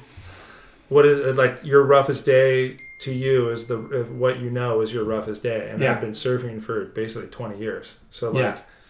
to sit in traffic all day, which people do five days a week. Yeah. I've never done that, and I was like, this is insanity. Like I, I can't get over this hurdle. But now it's funny with kids and life. I'm like. Get me out. That's my favorite part. I'll get in the car and put on your podcast and just zone out, and like answer some calls, and like, yeah, Yeah. it's cool. Like, But it, but I'll it, be home by dinner time. Yeah. but like you said, it's competitive, and, and and you know we're we're only as good as you know how much business we can create, and and it's a roller coaster, emotional like surfing content. Like there's days where I'm like, fuck, man, that was a rough day. Like Yeah. just whatever you know transactions and just issues whether it's shipping customer service some Totally. you know you deal with that and you're like man that sucks and you, it's just a rough day and then the next day you're like talk to a couple of dealers get some orders like they're all stoked you know your interaction with all these different like shops Well- and people Yep. yeah Is really like, awesome. we're very fortunate to be doing what we're doing because Yeah. it's our passion Totally. like And the freaking surf retailers are probably the coolest dudes on the planet. like I didn't know that. I, I didn't. I'd go to surf shops, my local one, and grab wax and say hi, but I didn't like outside of that little zone. And now getting to know all the retailers and like especially the shops that have been around for a while and mm-hmm. how passionate and into it and surf nerdy they are. Yeah. I'm like, dude, these guys are the best. Like, Yeah. it's freaking. you can hang out all day like Yeah. you talk surf and trips and where are you going and what They did you love it. ride yeah, it's just I'm like, dude, great You're, you're my type right there. This is cool. But through that, so the lost thing, I was riding for the clothing, and then that that fell apart, and I jumped the gun. But then in within that area, because I was still still doing some contests, I was still doing all right. I was like had definitely had a name, and then Salty Crew came about, and so I started surfing for them. I got to go to Hawaii with them, and now it's rad because I got this package of.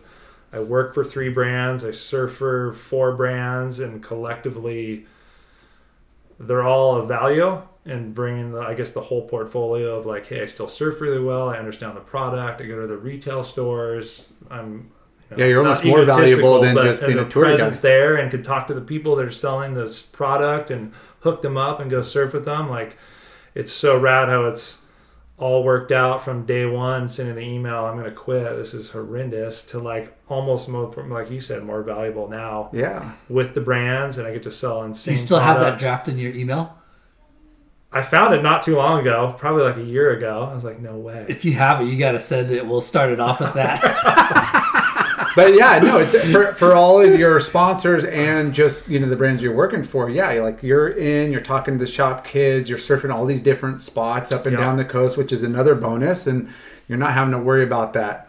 Am I going to get cut at the end of the season or end of the year? Or, Yep. you know, they're going to have budget or whatever. Like you are, you're, you're like a glorified ambassador. yeah. You know, professional surf ambassador, but you're doing real sales work. Totally. How awesome. funny would that be? Like you're, you're it's like by Alice. I hope you had a great trip. Hope This, this email, well. this email is This job really hard sucks. for me to write. It's probably in there because I, I remember laughing at like, no way, I still had that in there. That's I was hilarious. looking for something else and I had to go deep in the drafts. I'm like, maybe it's in the drafts. And I'm like, whoa, no way, that's in there. What if I would have sent that? So Salty Crew, Lost Surfboards. You Yeah. do Buell. So for on the sales side, I Buell, I do San Diego and Orange County. I do Lost Surfboards now, Ventura to the border, and I do Octopus San Diego.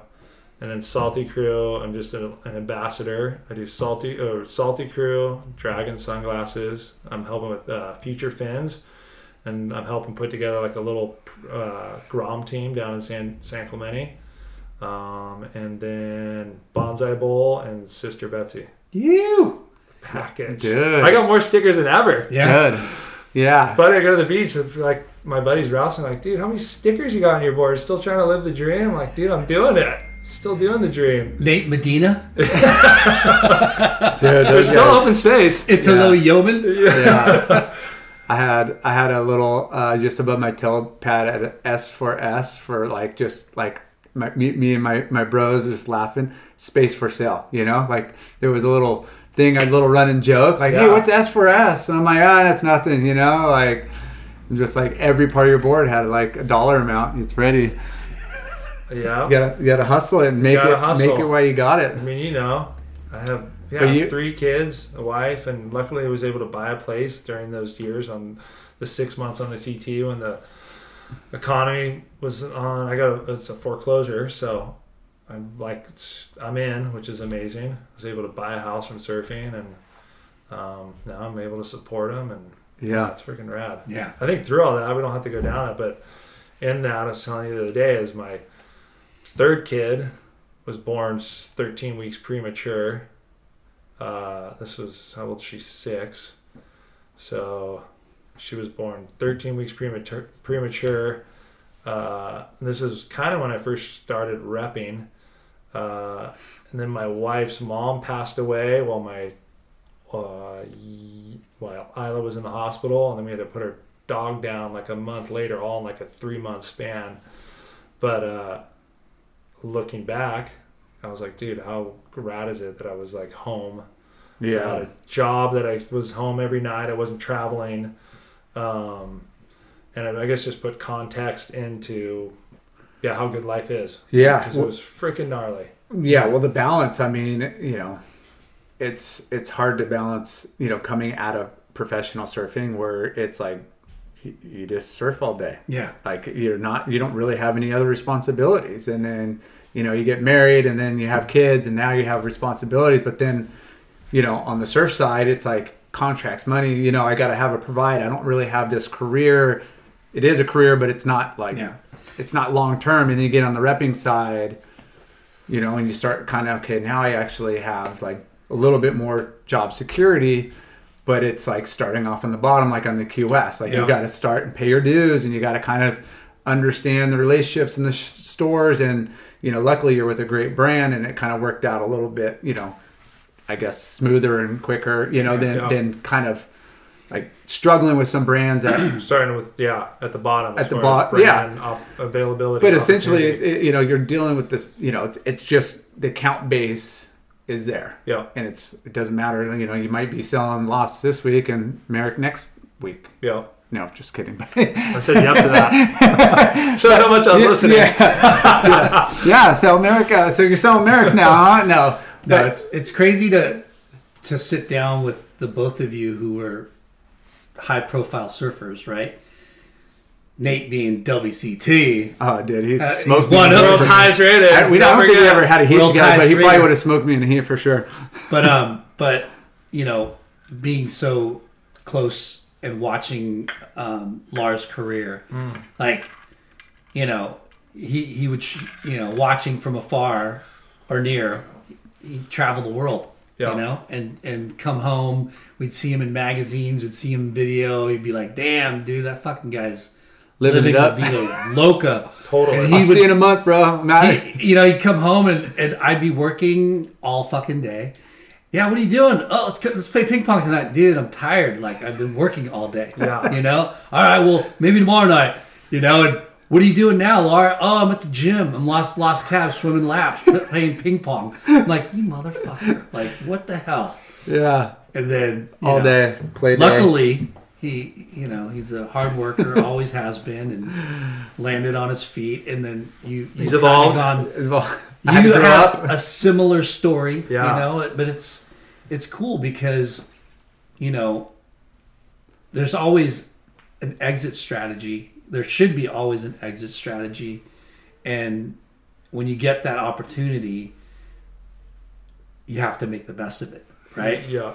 Or or else you struggle and you end up at something that you wish you know you know what I mean? Like Yeah. Yeah. you're bummed because when you were telling that story about the whole the whole drive through traffic and then thinking that wasn't for you we have somebody that's like that we're not going to mention names but our buddy was going to hire this kid and the kid went on the road and fell asleep Literally. like, like slept in the car and at the end of the day he's like dude i can't do this and probably you know is kicking himself because of it you know yeah. i don't think he ever Well, it takes it takes a special breed to be able to like you know deal with the sales and be independent. You know, like you're already been independent. Like you know, there's different vibes. Some people love the nine to five that that love Yeah. the structure and have that hierarchy of you know, like you got to bust your butt and you got to Yeah. hustle. You know, Yeah, like, it's on you. it's on you. yeah we get out what we put in Yeah. that's that's the bottom line like it, it is you know fun and it is easy it's not rocket science but you definitely have to have Yeah. you know Well, for all these young aspiring surfers that do listen to our uh, podcast, it's a good, you know, advice to, you know, like Lyndon said, to have an exit and a backup plan. And when you're doing it, I, I, I look back. I'm like, man, there's so much like free time. yeah, If to you learn applied it, yourself a little more.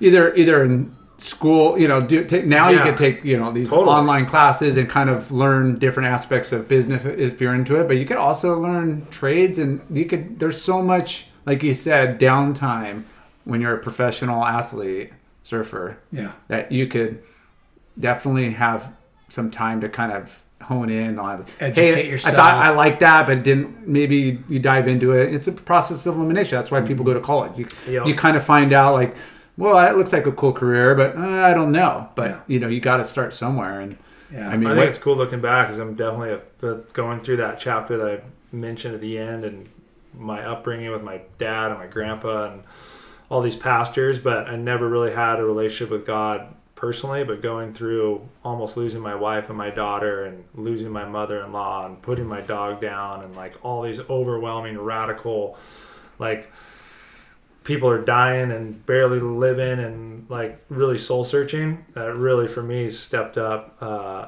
my relationship with god and Yeah. now i like not i'm like this wise old man but look back like wow look how like god's been involved in my life this whole time that i didn't even maybe recognize or realize and how much he's blessed me and to mm-hmm. be what i'm doing what i'm doing and yeah, you're where I'm at, I'm like, dude, this is pretty rad. Like, I've got more sponsors than ever, and I'm 42, and like, look what I look what look where I've been, and look I- how God's. I should not even be sitting here. You know, like there's Yeah. so many times you look looking throughout your life and you're like, man, there's, I can't, I, I, I probably shouldn't be here. If Yeah. you know, like decisions or just shit that happens, you Yeah. know, and you know, you look at, yeah, like there's definitely somebody guiding us, you know. yeah No, I believe it 100. percent Like, the, I go to this church around the corner, Oceans. It's in Irvine. That's just been like, that's insane. The pastor is just speaks so much truth, and he's like, ah, it's just been life changing. So it's cool to have the context of where I'm at now, and be grateful for what we have, and live where we live, and do what we do. And uh, I've come a long way since day one on the job. and being Yeah. able to now appreciate what I do and having uh, now being like with futures, like helping with the younger kids and the kids around town and giving them just advice and really enjoying seeing their success. And then where I'm at in life, it's it's been beautiful and Time to I'm give excited back. for what's to come. Time Yeah. to give back. Giving back, man, is rewarding. And now And I you, got kids. now you and pops have a good relationship, you know. yeah, me and my dad are super tight. Yeah, it's awesome. That's good. are you gonna be a pastor or what I mean, who knows? I don't. It's not in my car. It's not in my. Uh, it's not. I don't have. Yeah, I don't see that. Maybe in the near future, but I also didn't see being a sales rep. So Yeah. who knows? yeah Yeah. you Maybe. might have the another calling down the line yeah. right I'm. I'm open to it if God opens the door. But Yeah. like I said, I'm enjoying where I'm at now.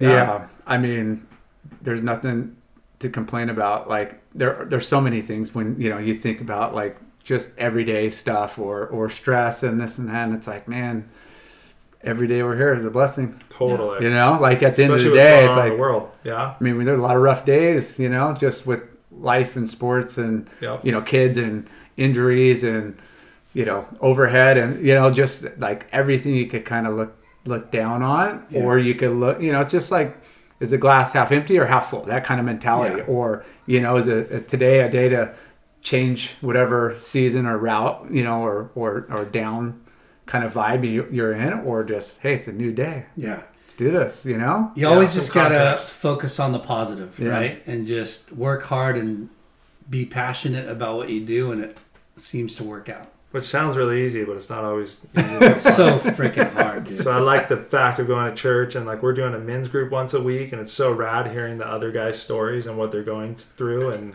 them sharing and like wow that really like spoke to me like Yeah. yeah you're not alone. encouraged me and like wow you deal with that too? Like yeah sometimes my kid wants wants me to take him surfing. I'm like that's the last thing I want to do. I just want to go surf on my own. Like am I a bad dad for that? And like uh, just hearing the small stuff and doing life together uh, yeah it's really cool it's encouraging and very fruitful Yeah. well that's awesome man you Dude. turned out to be a, a great you know young man and example for the next generation Yeah. man I appreciate the young before we man go, I got a lot of white hair nowadays Yeah, I appreciate the young man We got to talk about San Clemente Board Riders Club. oh I love it Dude. What the hell's going on over there? I heard it a talks lot- about on the water it's like it's it's the amount of talent is just it's not even fair And everyone But feeds off you- each other and high fives each other and pushes everybody. How is it being an? How, I should ask you. How is it being an outsider of that? Are you like? well, we're, We're Does fans. it push you to be more? Does it like it's For gotta be- sure. if I was like, if that was Dana Point and we were San Clemente, I'd be like, I know all those guys, but deep down inside, I'd be like, dude, how do we beat those guys? yeah Gotta be a way. yeah it's crazy because the talent level and roster that you guys have, Mm-hmm. it's it's kind of overwhelming. but but it It's, is. it's way overwhelming. I think a lot of it is there's obviously the talent and the camaraderie, but like I used to do that Grom contest. The Gudauskases did that Grom contest forever. Kolohe's now doing a Grom contest, and these are like this is when I was in my prime, and the Gudauskases I think are hopefully still going to do it, but they bring their influence, which is huge in San Clemente. Like I think surfing's the biggest thing, and even like at high school, I know football's big, but I think surfing's the number one thing. But mm-hmm. for guys on on like the top level of their game, yeah being involved in the community and like the Gudauskas thing, I think they had a division five and under. So there's like little tiny kids that are like, you know, Yeah. like m- my kids were in it, but dads are like, you want to be in it, and they go experience this insane day, and they get to meet Pat, Tanner, and Dane, and sign posters, and like, how do you not want to be involved in that? And then there's all this talent, and that's kind of your threshold. And so I think collectively all that, and then pushes each other, and you just saw it like on the CT is like Yeah. yeah. four what is there four guys? Four guys on the ct plus the ladies. Cole, House Houshmand, Houshmand, yeah. Um, Crosby, griffin Cade, Griffin. caroline marks she's not from there but lives there and Yeah. then sawyer qualifying yeah it's nuts. Will probably requalify and then there's dude there's like Jett Schillings is gnarly there's uh the Rex Wa- Hennings. There's Dude, like the so Wallace, many damn yeah. Do you people. know uh, Eden and The Wallace? Zion Walla? Yeah. Like there's a whole crew that is like that size that Yeah. are just gnarly. Yeah. it's it's really cool but going back to the board riders it's like it's an all-star surf name lineup out of san clemente and huntington's got quite a few Yeah. but it but, I was just gonna say we've we're starting to get but i feel a second wind. You guys at the pier though are deadly. Yeah, I Yeah, remember. I think you guys beat us two or three years in a row at the Yeah. at the pier. but i feel like a lot of it's it gets we're in coming back for And like it, bro. Gilmet, like guys that you kind of forget, not to cut down Gil Matt, and then you're like, oh, Then he drops dude, a you nine. freaking- Yeah. dude, Gilmet is gnarly. He's gnarly. and you got like what uh, Ettinger. There's like Brad Zines. There's like a crew that like maybe aren't like on the Gudauskases as far as like namesake. celebrity name yeah yeah. we got But Timmy Reyes Rip. back too. Timmy and then Simpo and You guys better You guys watch the crew. Fuck out. trying to pump you up. No. I don't, Yeah, think, you I don't are. think you'll ever beat us, but I'm trying. Whoa, whoa, whoa, whoa! But that's what I was saying. Like, there, you know, you look at the names out of San Clemente, and you're like, holy shit. But then it's like, we we our depth, you know, guys that aren't as maybe in the limelight or you know or spotlight or maybe never really had the accolades and the name that some of the other you know but we got a lot of good guys Yeah. But hopefully they'll push them to get back in the water. Like, that's my favorite part is just seeing people I haven't seen in years and like yeah guys I grew up serving with, young kids I didn't even know who they were, or the legends, like the collective group, the girls, like it's so fun. the so fun. generational like bonding you know because like we talk about just our age difference you know it's like hey i never really got to compete with you or hung out except for maybe like some free surfs here and there but those events get all those age groups from the guys we used to look Yeah, up to to the narnar old crusties that were like I remember you want to be cool. You guys were freaking kooks to me when I was a kid- when I was a kid, you know. Yeah. And then the the, the little guys that are just like, oh, you surfed, you know? Like I thought you were just a- a dad. really fun element for sure. There was a couple kids on our team, like on the young kids, that didn't even know who Archie were. I know, isn't that And sad? Like, Wait, what? Like, Yeah. dude. And then now Archie knows those kids' names. You're Yeah. like, dude, this is so rad. That's what I love and about Archie's it. fired up to go surf, and Yeah. like he's like it's pushing him and Yeah. keeping him like in the water, which I think's just good for everyone. Yeah. Like, if you Yeah. surf, it's so therapeutic. So it's It's yeah, fountain of youth. I love it. I, I coach the 30 year olds. So, like the Gudauskas boys and Jeremy Carter. And I'm actually going to Snapper Rocks with a team. I should yeah, cut. bro. Yeah. Nice. dude. It's Crane, H- Jeremy Carter, myself, and Kira Pinkerton. dude. And Benji Severson's gone, and Frankie's gone. HB sending. I'm Sage Guinaldo, Yeah. Luke Guinaldo, Sarah Frere. Luke was Yeah. ripping up at Santa Yeah. Cruz. Yeah.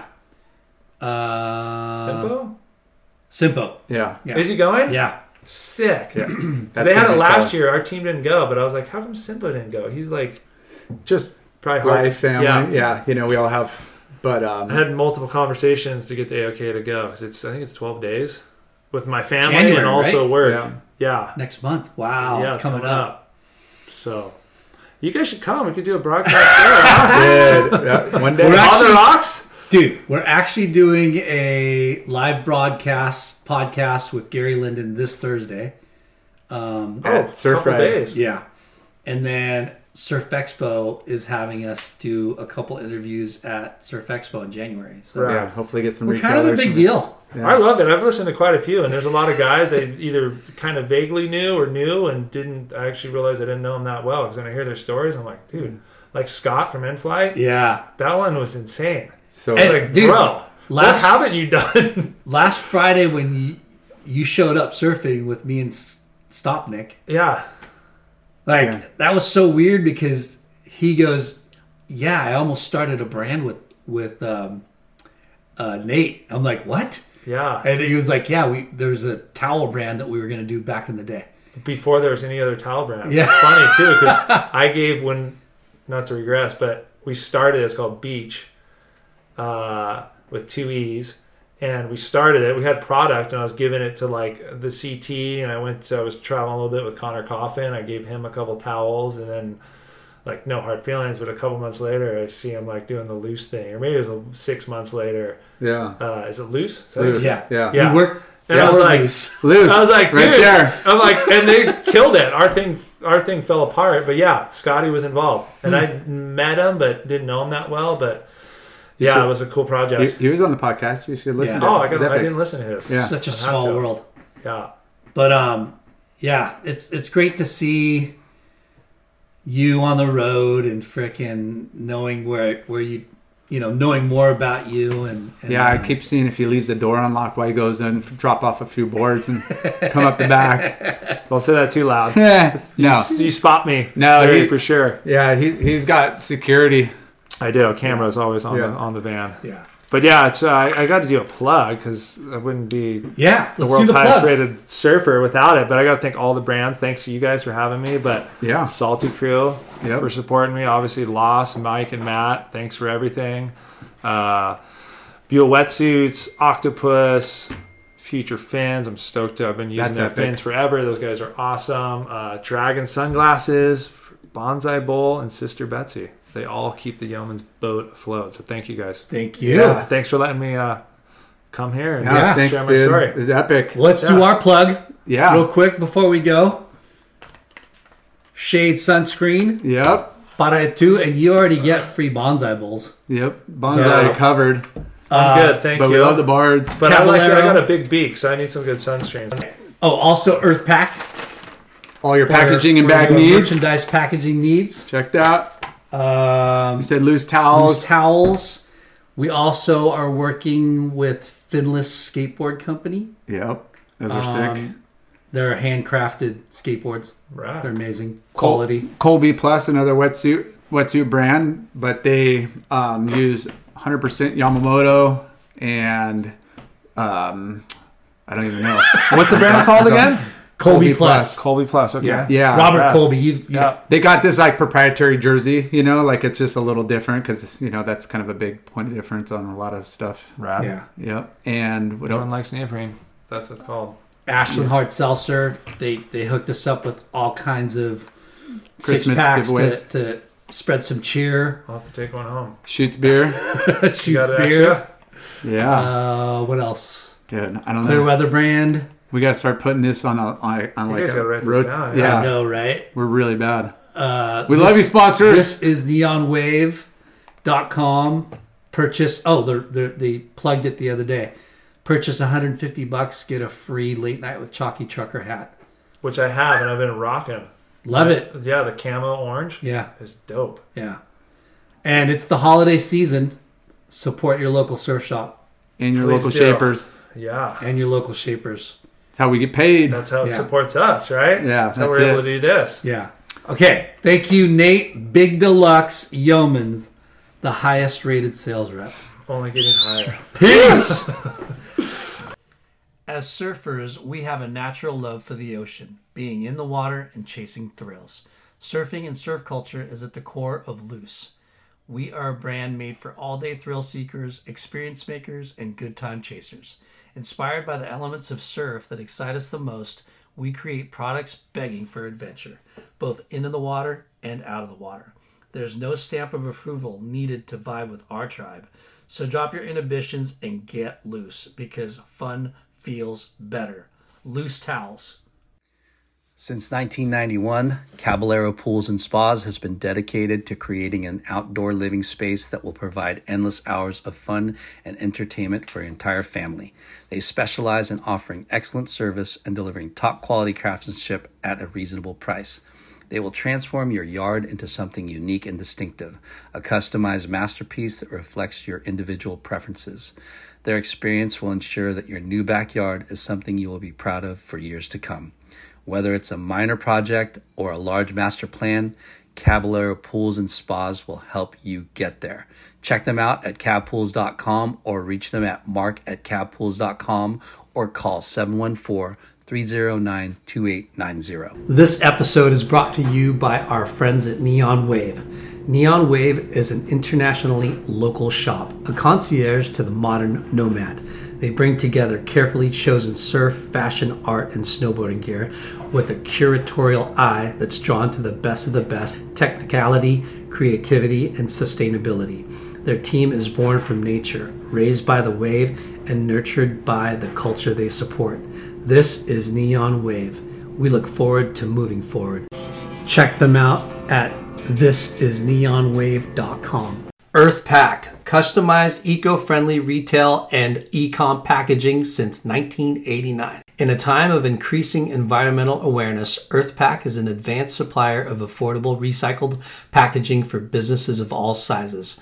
EarthPack provides custom products and services and continues promoting sustainability while fulfilling the individual packaging needs of eco-friendly retailers nationwide. Check them out at earthpack.com. ColbyPlus.com is a new brand from a very experienced crew in the wetsuit and surf industry, an independently owned and family run business. All of their products are made with the best in the world materials and they only sell direct. So you're getting a top of the line product for much less. Their wetsuit line Colby Plus Yamamoto uses Yamamoto number 39 and number 40 neoprene, propriety jersey, and what we believe is the best and most functional design and construction available. Their line of waterproof bags, Colby Plus T-Zip, feature completely water and airtight German-made T-Zip zippers.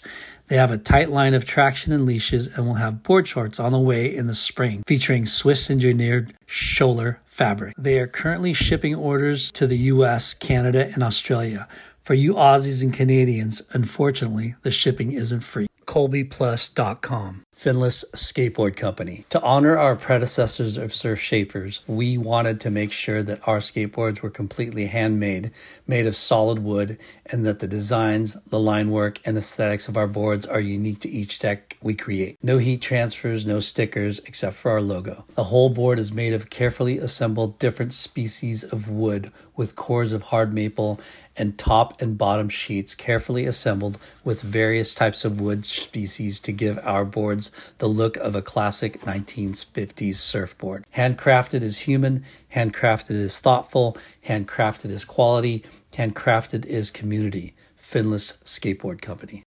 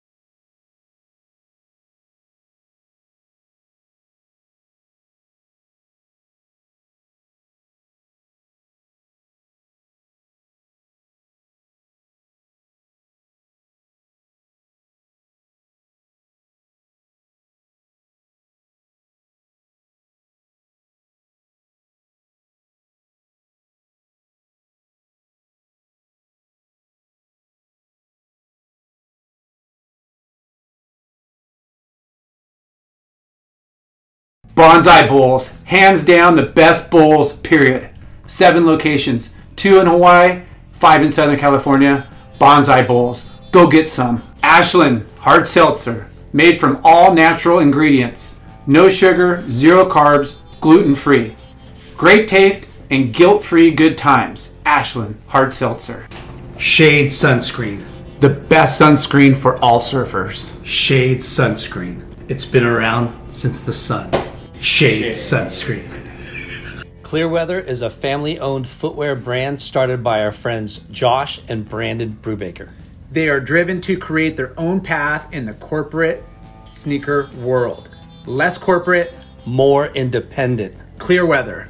Clearweatherbrand.com. Fuwax is the best, ickiest, stickiest wax in the game. Fuwax. Late Night with Chalky is supported by Inherent Bummer. Surf entertainment, thoughtful writing, surf videos, music, and fresh hell for the core surf community. Remember, it's not the end of the world. Subscribe and check it all out at inherentbummer.com. Thanks for tuning in. We hope you enjoyed the show. Please give us a five star rating and spread the word. Special thanks to our good friends James Williams for our awesome artwork and Justin Reynolds for the amazing music.